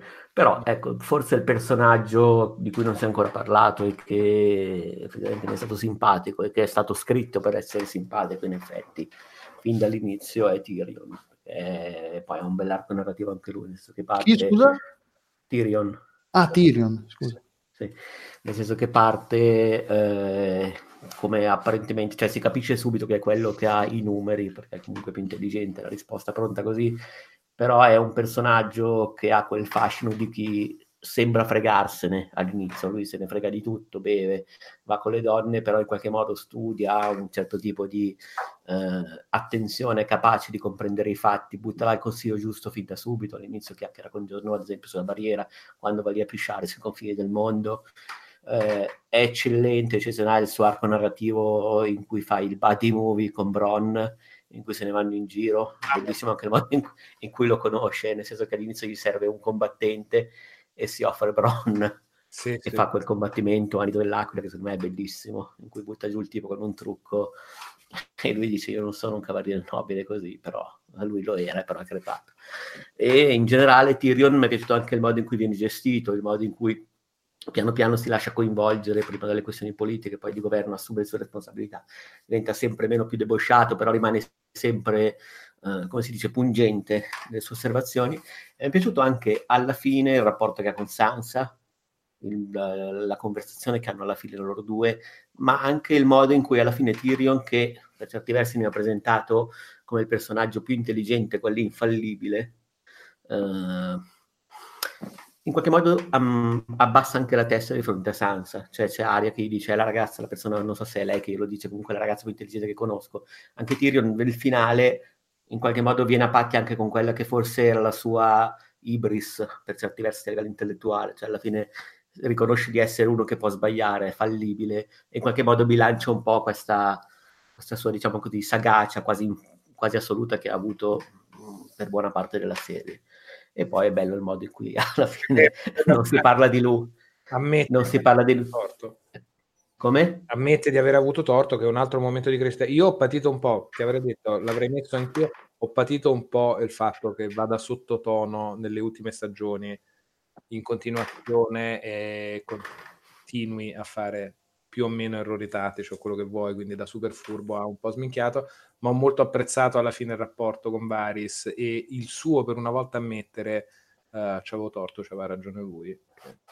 Sì, è, mo- è, vero, un po' di errori erano stati messi anche un po' diciamo al servizio del racconto, erano un po' forzati, mm-hmm, sì. uh, quello sì, però c'è stato anche, cioè, anche il momento in cui effettivamente poi però lui in questo caso facevano gioco al personaggio, lo costruivano, lo caratterizzavano, secondo me lo ha arricchito molto e sul finale ci stava proprio. E Peter Quindi, diciamo, forse... è bravissimo come attore. Cioè, bravissimo, sì, sì, assolutamente. È riuscito a calzarlo ed è forse il personaggio più vicino, uh, non tanto fisicamente perché non è vero, uh, al, al libro. Tutti i personaggi. Perché nel libro invece com'è? Libro, non, non uh, è ancora più piccolo, ancora più deforme e è dopo più brutto, molto, è molto più deforme, molto più brutto e dopo Battaglia delle Acque non ha neanche il naso, cioè c'è il naso da teschio, proprio gli viene ah, cercato via. Il Blackwater si piglia lasciata in faccia e praticamente... No, qui è in qualche modo un personaggio mh, affascinante, cioè sì, anche sì. nella sua fisicità è affascinante. Però come gestione del personaggio, come carattere del personaggio e cose, è, è secondo me quello più fedele volendo ai libri, non che sia un valore particolare, eh, ma è proprio quello che è rimasto più vicino.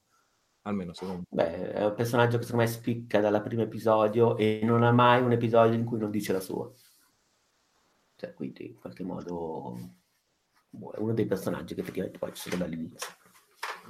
Ok. Vabbè, direi che più o meno abbiamo esaurito gli argomenti. Non so se qualcuno di voi vuole ancora dire qualcosa. Eh...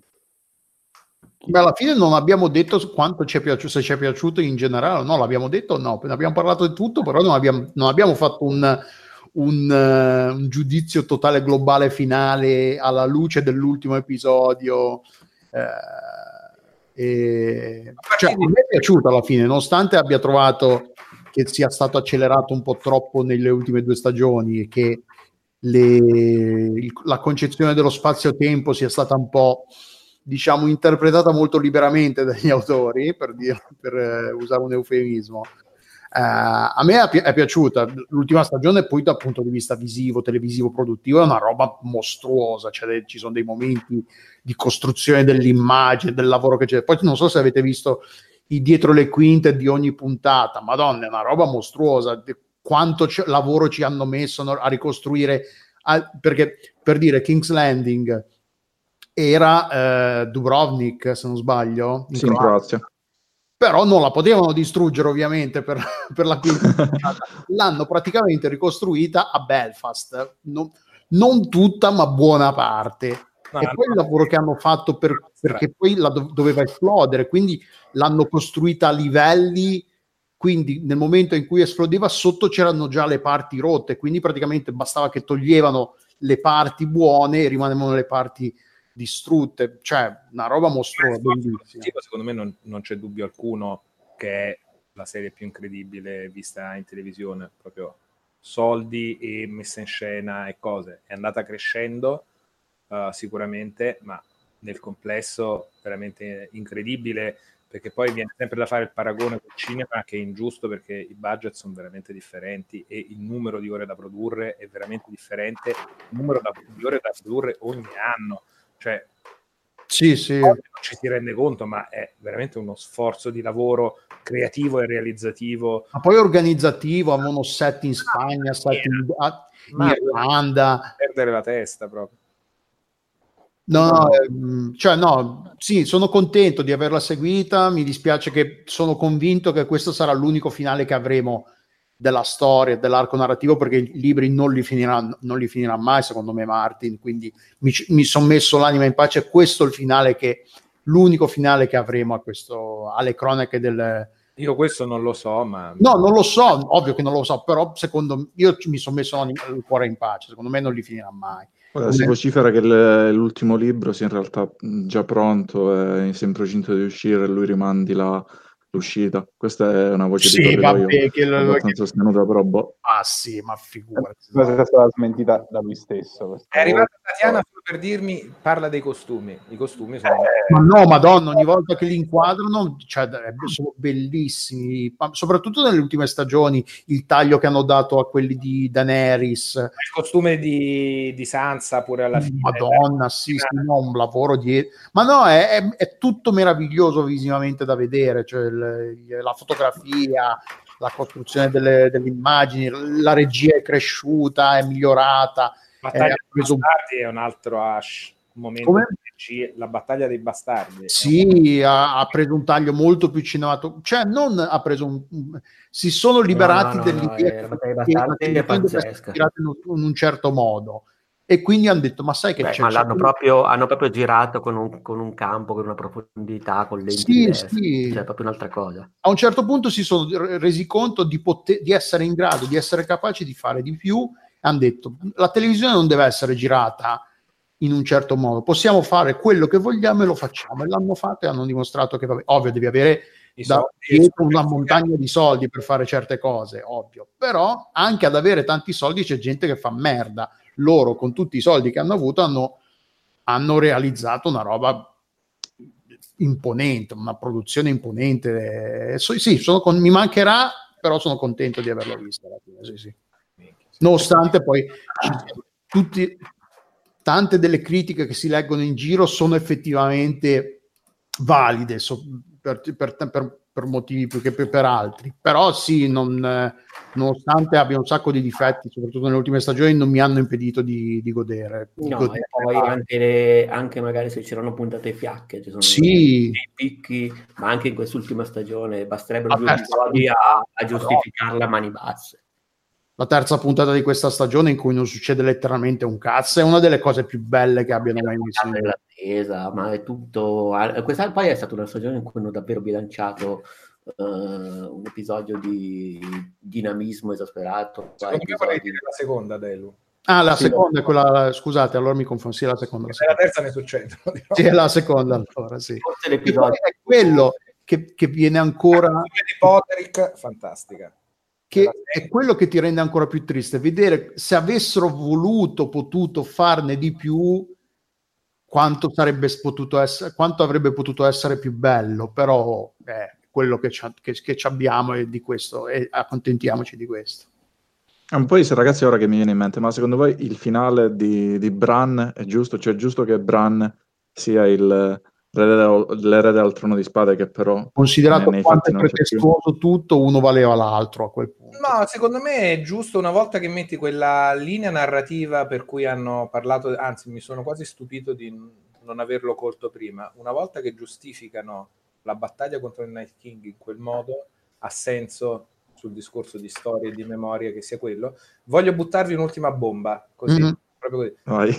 Bran ho la fortuna sensazione che veda il futuro anche, non soltanto il passato, come ci raccontano, perché ci sono troppe robe. esatto, lui strizza troppo l'occhio. Tutto. Lui dà il pugnale ad Aria sotto l'albero in cui Aria ucciderà il Night King, esattamente nello stesso luogo.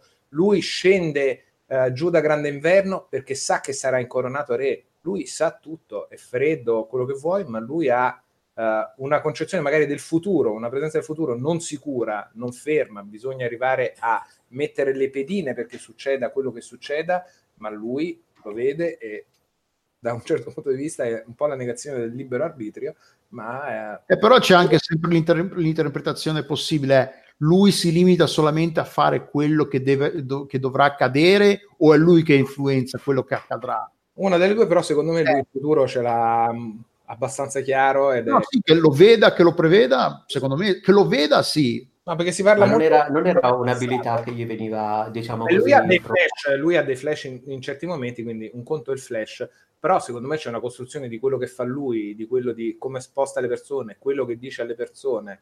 Uh, tu sei qua perché eh, questo è quello che ti doveva succedere, anche quando parla con John e tutto quanto. Lui ha una visione, secondo me, eh, non voglio, ma so che mi tocca. Però guarda, eh, io sono d'accordo con questa... Scusami, scu... eh, no, no, vai, un attimo vai. per dire questa cosa che, che a me mi ha triggerato un attimo. Io sono d'accordo su, sul fatto che Bran sia effettivamente giusto, che, cioè ci, ci, può stare che, che sia lui il, il, il, nuovo, il, nuovo, il nuovo padrone del trono di spade che non c'è più. Però eh, non ho trovato uno molto coerente tutta la costruzione che c'è stata attorno, cioè il personaggio è stato via via svuotato di, di, sentimenti, di pathos e dopo gli viene assegnata una carica che comunque è importante, richiederebbe, richiederebbe carisma, però a questo punto si potrebbe d'altro canto dire. Però eh, tutte le stagioni al trono di spade ci hanno insegnato che non è importante chi c'è al trono, ma chi c'è dietro, ed effettivamente ce n'è abbastanza di gente dietro. Poi un'altra roba che per, non mi è tornata in questo caso per nulla è il concilio che porta all'elezione di Bran, dove c'è il New York Times l'ha definito il momento Scooby-Doo di, di, di Tyrion che dice forse è lui, è tutto torna, può essere lui, è lui quello adatto. Questo non mi è tornato. Sì, io sono d'accordo che quella per me è stata la scena più debole di tutta l'ultima puntata come motivazione, far a me personalmente ha lasciato estremamente perplesso che quello che arriva come prigioniero in manette decida per a, tutti. A raccontare agli altri sì. qual è la strada da fare quando, oh, ma qua sei un nostro pari o ti stiamo processando? Cioè, viene posto che lui dovrebbe essere là per essere cazziato, invece dice a tutti: Guardate, però, se tutti, sì, sì, sì, c'è ragione, bella, bella, bella Pettirion, bella Pettirion, uh, Bren, Bren, ai, ai, ai, ai, ai. Uh, uh. Però no, c'è da dire che lui fa parte della famiglia reale, comunque di, di, una, di una, delle famiglie portanti Westeros, però eh, effettivamente la tua è una però argomentazione no, che regge. È portato là in manette. Cioè. In quel punto lì è l'unico che alla fine vuole, vuole processarlo, vuole condannarlo, lì chi è? Verme grigio. Verme grigio. Verme grigio in puzza totale, veramente. Eh, infatti. Fino che batte i piedi, tipo, eh no, è giornata non affanculo, no, eh, oh, mi porto via il pallone. Alla fine, cioè, è lui l'unico che, che ce l'ha sia con uh, Jon Snow e con Tyrion. E uh, il fatto che gli altri lo stiano a sentire è, è strano però è anche comprensibile perché alla fine l'unico che, che, avrebbe potuto e dovuto dire qualcosa a riguardo era Vermerghigio, che gli altri, gli altri lo hanno, per gli altri non era cambiata molto la loro considerazione di Tyrion, visto quello che è successo, anche perché l'unico che poteva avere qualcosa da, da, da dire a riguardo era morta, quindi... Anzi, in quella situazione... Però guarda, del concilio... No, vai, vai pure a dire che sto parlando assai io. No, dicevo, in quella situazione... Eh praticamente come dice Dello ci sono tutti personaggi che hanno una grande stima di, di Tyrion e quindi non, non, vedo perché non possa essere lui a fare quel monologo lì a, eh, a, a segnare anche diciamo a, a, rompere la ruota in un certo senso perché tu dici ok eh, il, il, ruolo di, di Re dovrebbe essere ricoperto da qualcuno di carisma. È anche vero che cioè, quello del Trono di Spada è un contesto in cui i precedenti eh, sovrani avevano carisma da vendere, ma forse hanno portato il mondo sull'orlo della vita. Senza dubbio, lì ho proprio semplicemente quindi... patito la fretta di fondere quelle che uh, idealmente nella mia testa, e quindi sti gran cazzi pannati e fritti, dovevano essere due scene diverse. Una, un momento di confronto con Tyrion e, e di processo, di, come la vuoi vedere, di risoluzione del suo uh, tradimento o meno, e un'altra uh, la spinta uh, oratoria a, a discutere de, del nuovo possibile stato uh, delle cose, del sovrano.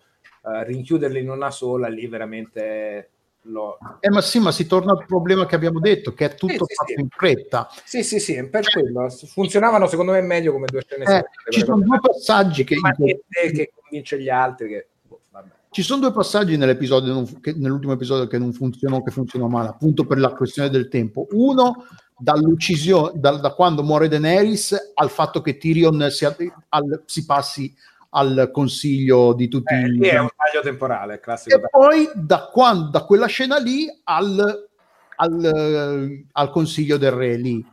Ci sono i due stacchi temporali che è tutto in mezzo, che cazzo è? Quanti mesi sono passati? Ah, certo, mesi, giorni, boh. Sì, ma accetto più volentieri lo stacco temporale. Sì, no, eh... Nel passato del tempo sono successe cose rispetto a uno che si presenta in manette per un processo. Sì, sì. Ha formato il governo che tipo... Eh, eh è nello stesso anche perché poi Verme Grigio sostanzialmente dice vabbè fate il cazzo che volete eh, non me ne fotte nulla. a me mi, mi, basta che Jon Snow lo mandate fuori dai coglioni esatto. eh. e poi anche lì chi controlla? Nessuno perché poi infatti Jon Snow va a esplorare i sì, sì. ma non va neanche ad esplorare si trasferisce proprio lui si trasferisce coi, coi, coi... al nord vaffanculo 6 più 1 regni uh, sti cazzi non voglio pressioni politiche di alcun tipo perché voglio essere libero, stavo bene quando stavo nella neve con i. Quando non sapevo niente. Sì, mm. e continuo a non sapere niente. Anche là, veramente forzata che ci voglia, uh, cioè lui veramente pesce a brodo, ci vuole la sorella che gli dice guarda che la tua fidanzata è un po' una stronza e, ti, e ammazzerà tua sorella, Tirio che gli deve fare il mega pippone, guarda che veramente è cattiva perché lui veda, veda quella roba lì. Ma, vabbè, comunque mini Ragazzi, e Joe Snow che svela un altro momento bellissimo, quando Joe Snow non ce la fa più deve dire assolutamente che è, che è un Targaryen. Lì veramente mi ha fatto scoppiare delle ragazze, io non ce la faccio più, devo dire una cosa, però non lo dite a nessuno. Lì veramente ne esce persino più babbo di quanto, di quanto era stato fino a quel momento. Vabbè, direi che ci stiamo delunga- delugando. libro, no? Bellissimo. Va bene. Siamo una allora... famiglia, noi siamo una famiglia. Eh? Boh, forse però non è vero. Dicevo, okay. vabbè, è stato un bel viaggio, è stato un viaggio lungo, otto anni di, di, di grande passione, di, di intrighi, tradimenti, guerre, eccetera, eccetera. Lascerà un grande vuoto, senza dubbio, il trono di spade, però ci farà ancora parlare tanto di questa storia. Come dice Titan, le grandi storie sono molto potenti, questo è senza dubbio potente, l'ultimo grande evento televisivo forse di condivisione con, con quei ritmi anacronistici, cosa di cui abbiamo già parlato appunto nel podcast, quindi non mi dilungo oltre. Direi che possiamo salutare i nostri ascoltatori. Eh? Ciao! Ciao ciao! Ciao, ciao. a tutti! Sì, sì, ragazzi, io vi, vi, confesso addirittura che era il compleanno della mia ragazza e sono stato qua a registrare. Feduzzi, che schifo. Potevi, giorno, potevi chiedere un altro giorno. Eh. Cioè, no, no, ma, lo, ma allora me, me, lo sono ricordato ieri, sono ancora più... ancora peggio. peggio. Madonna, uno schifo.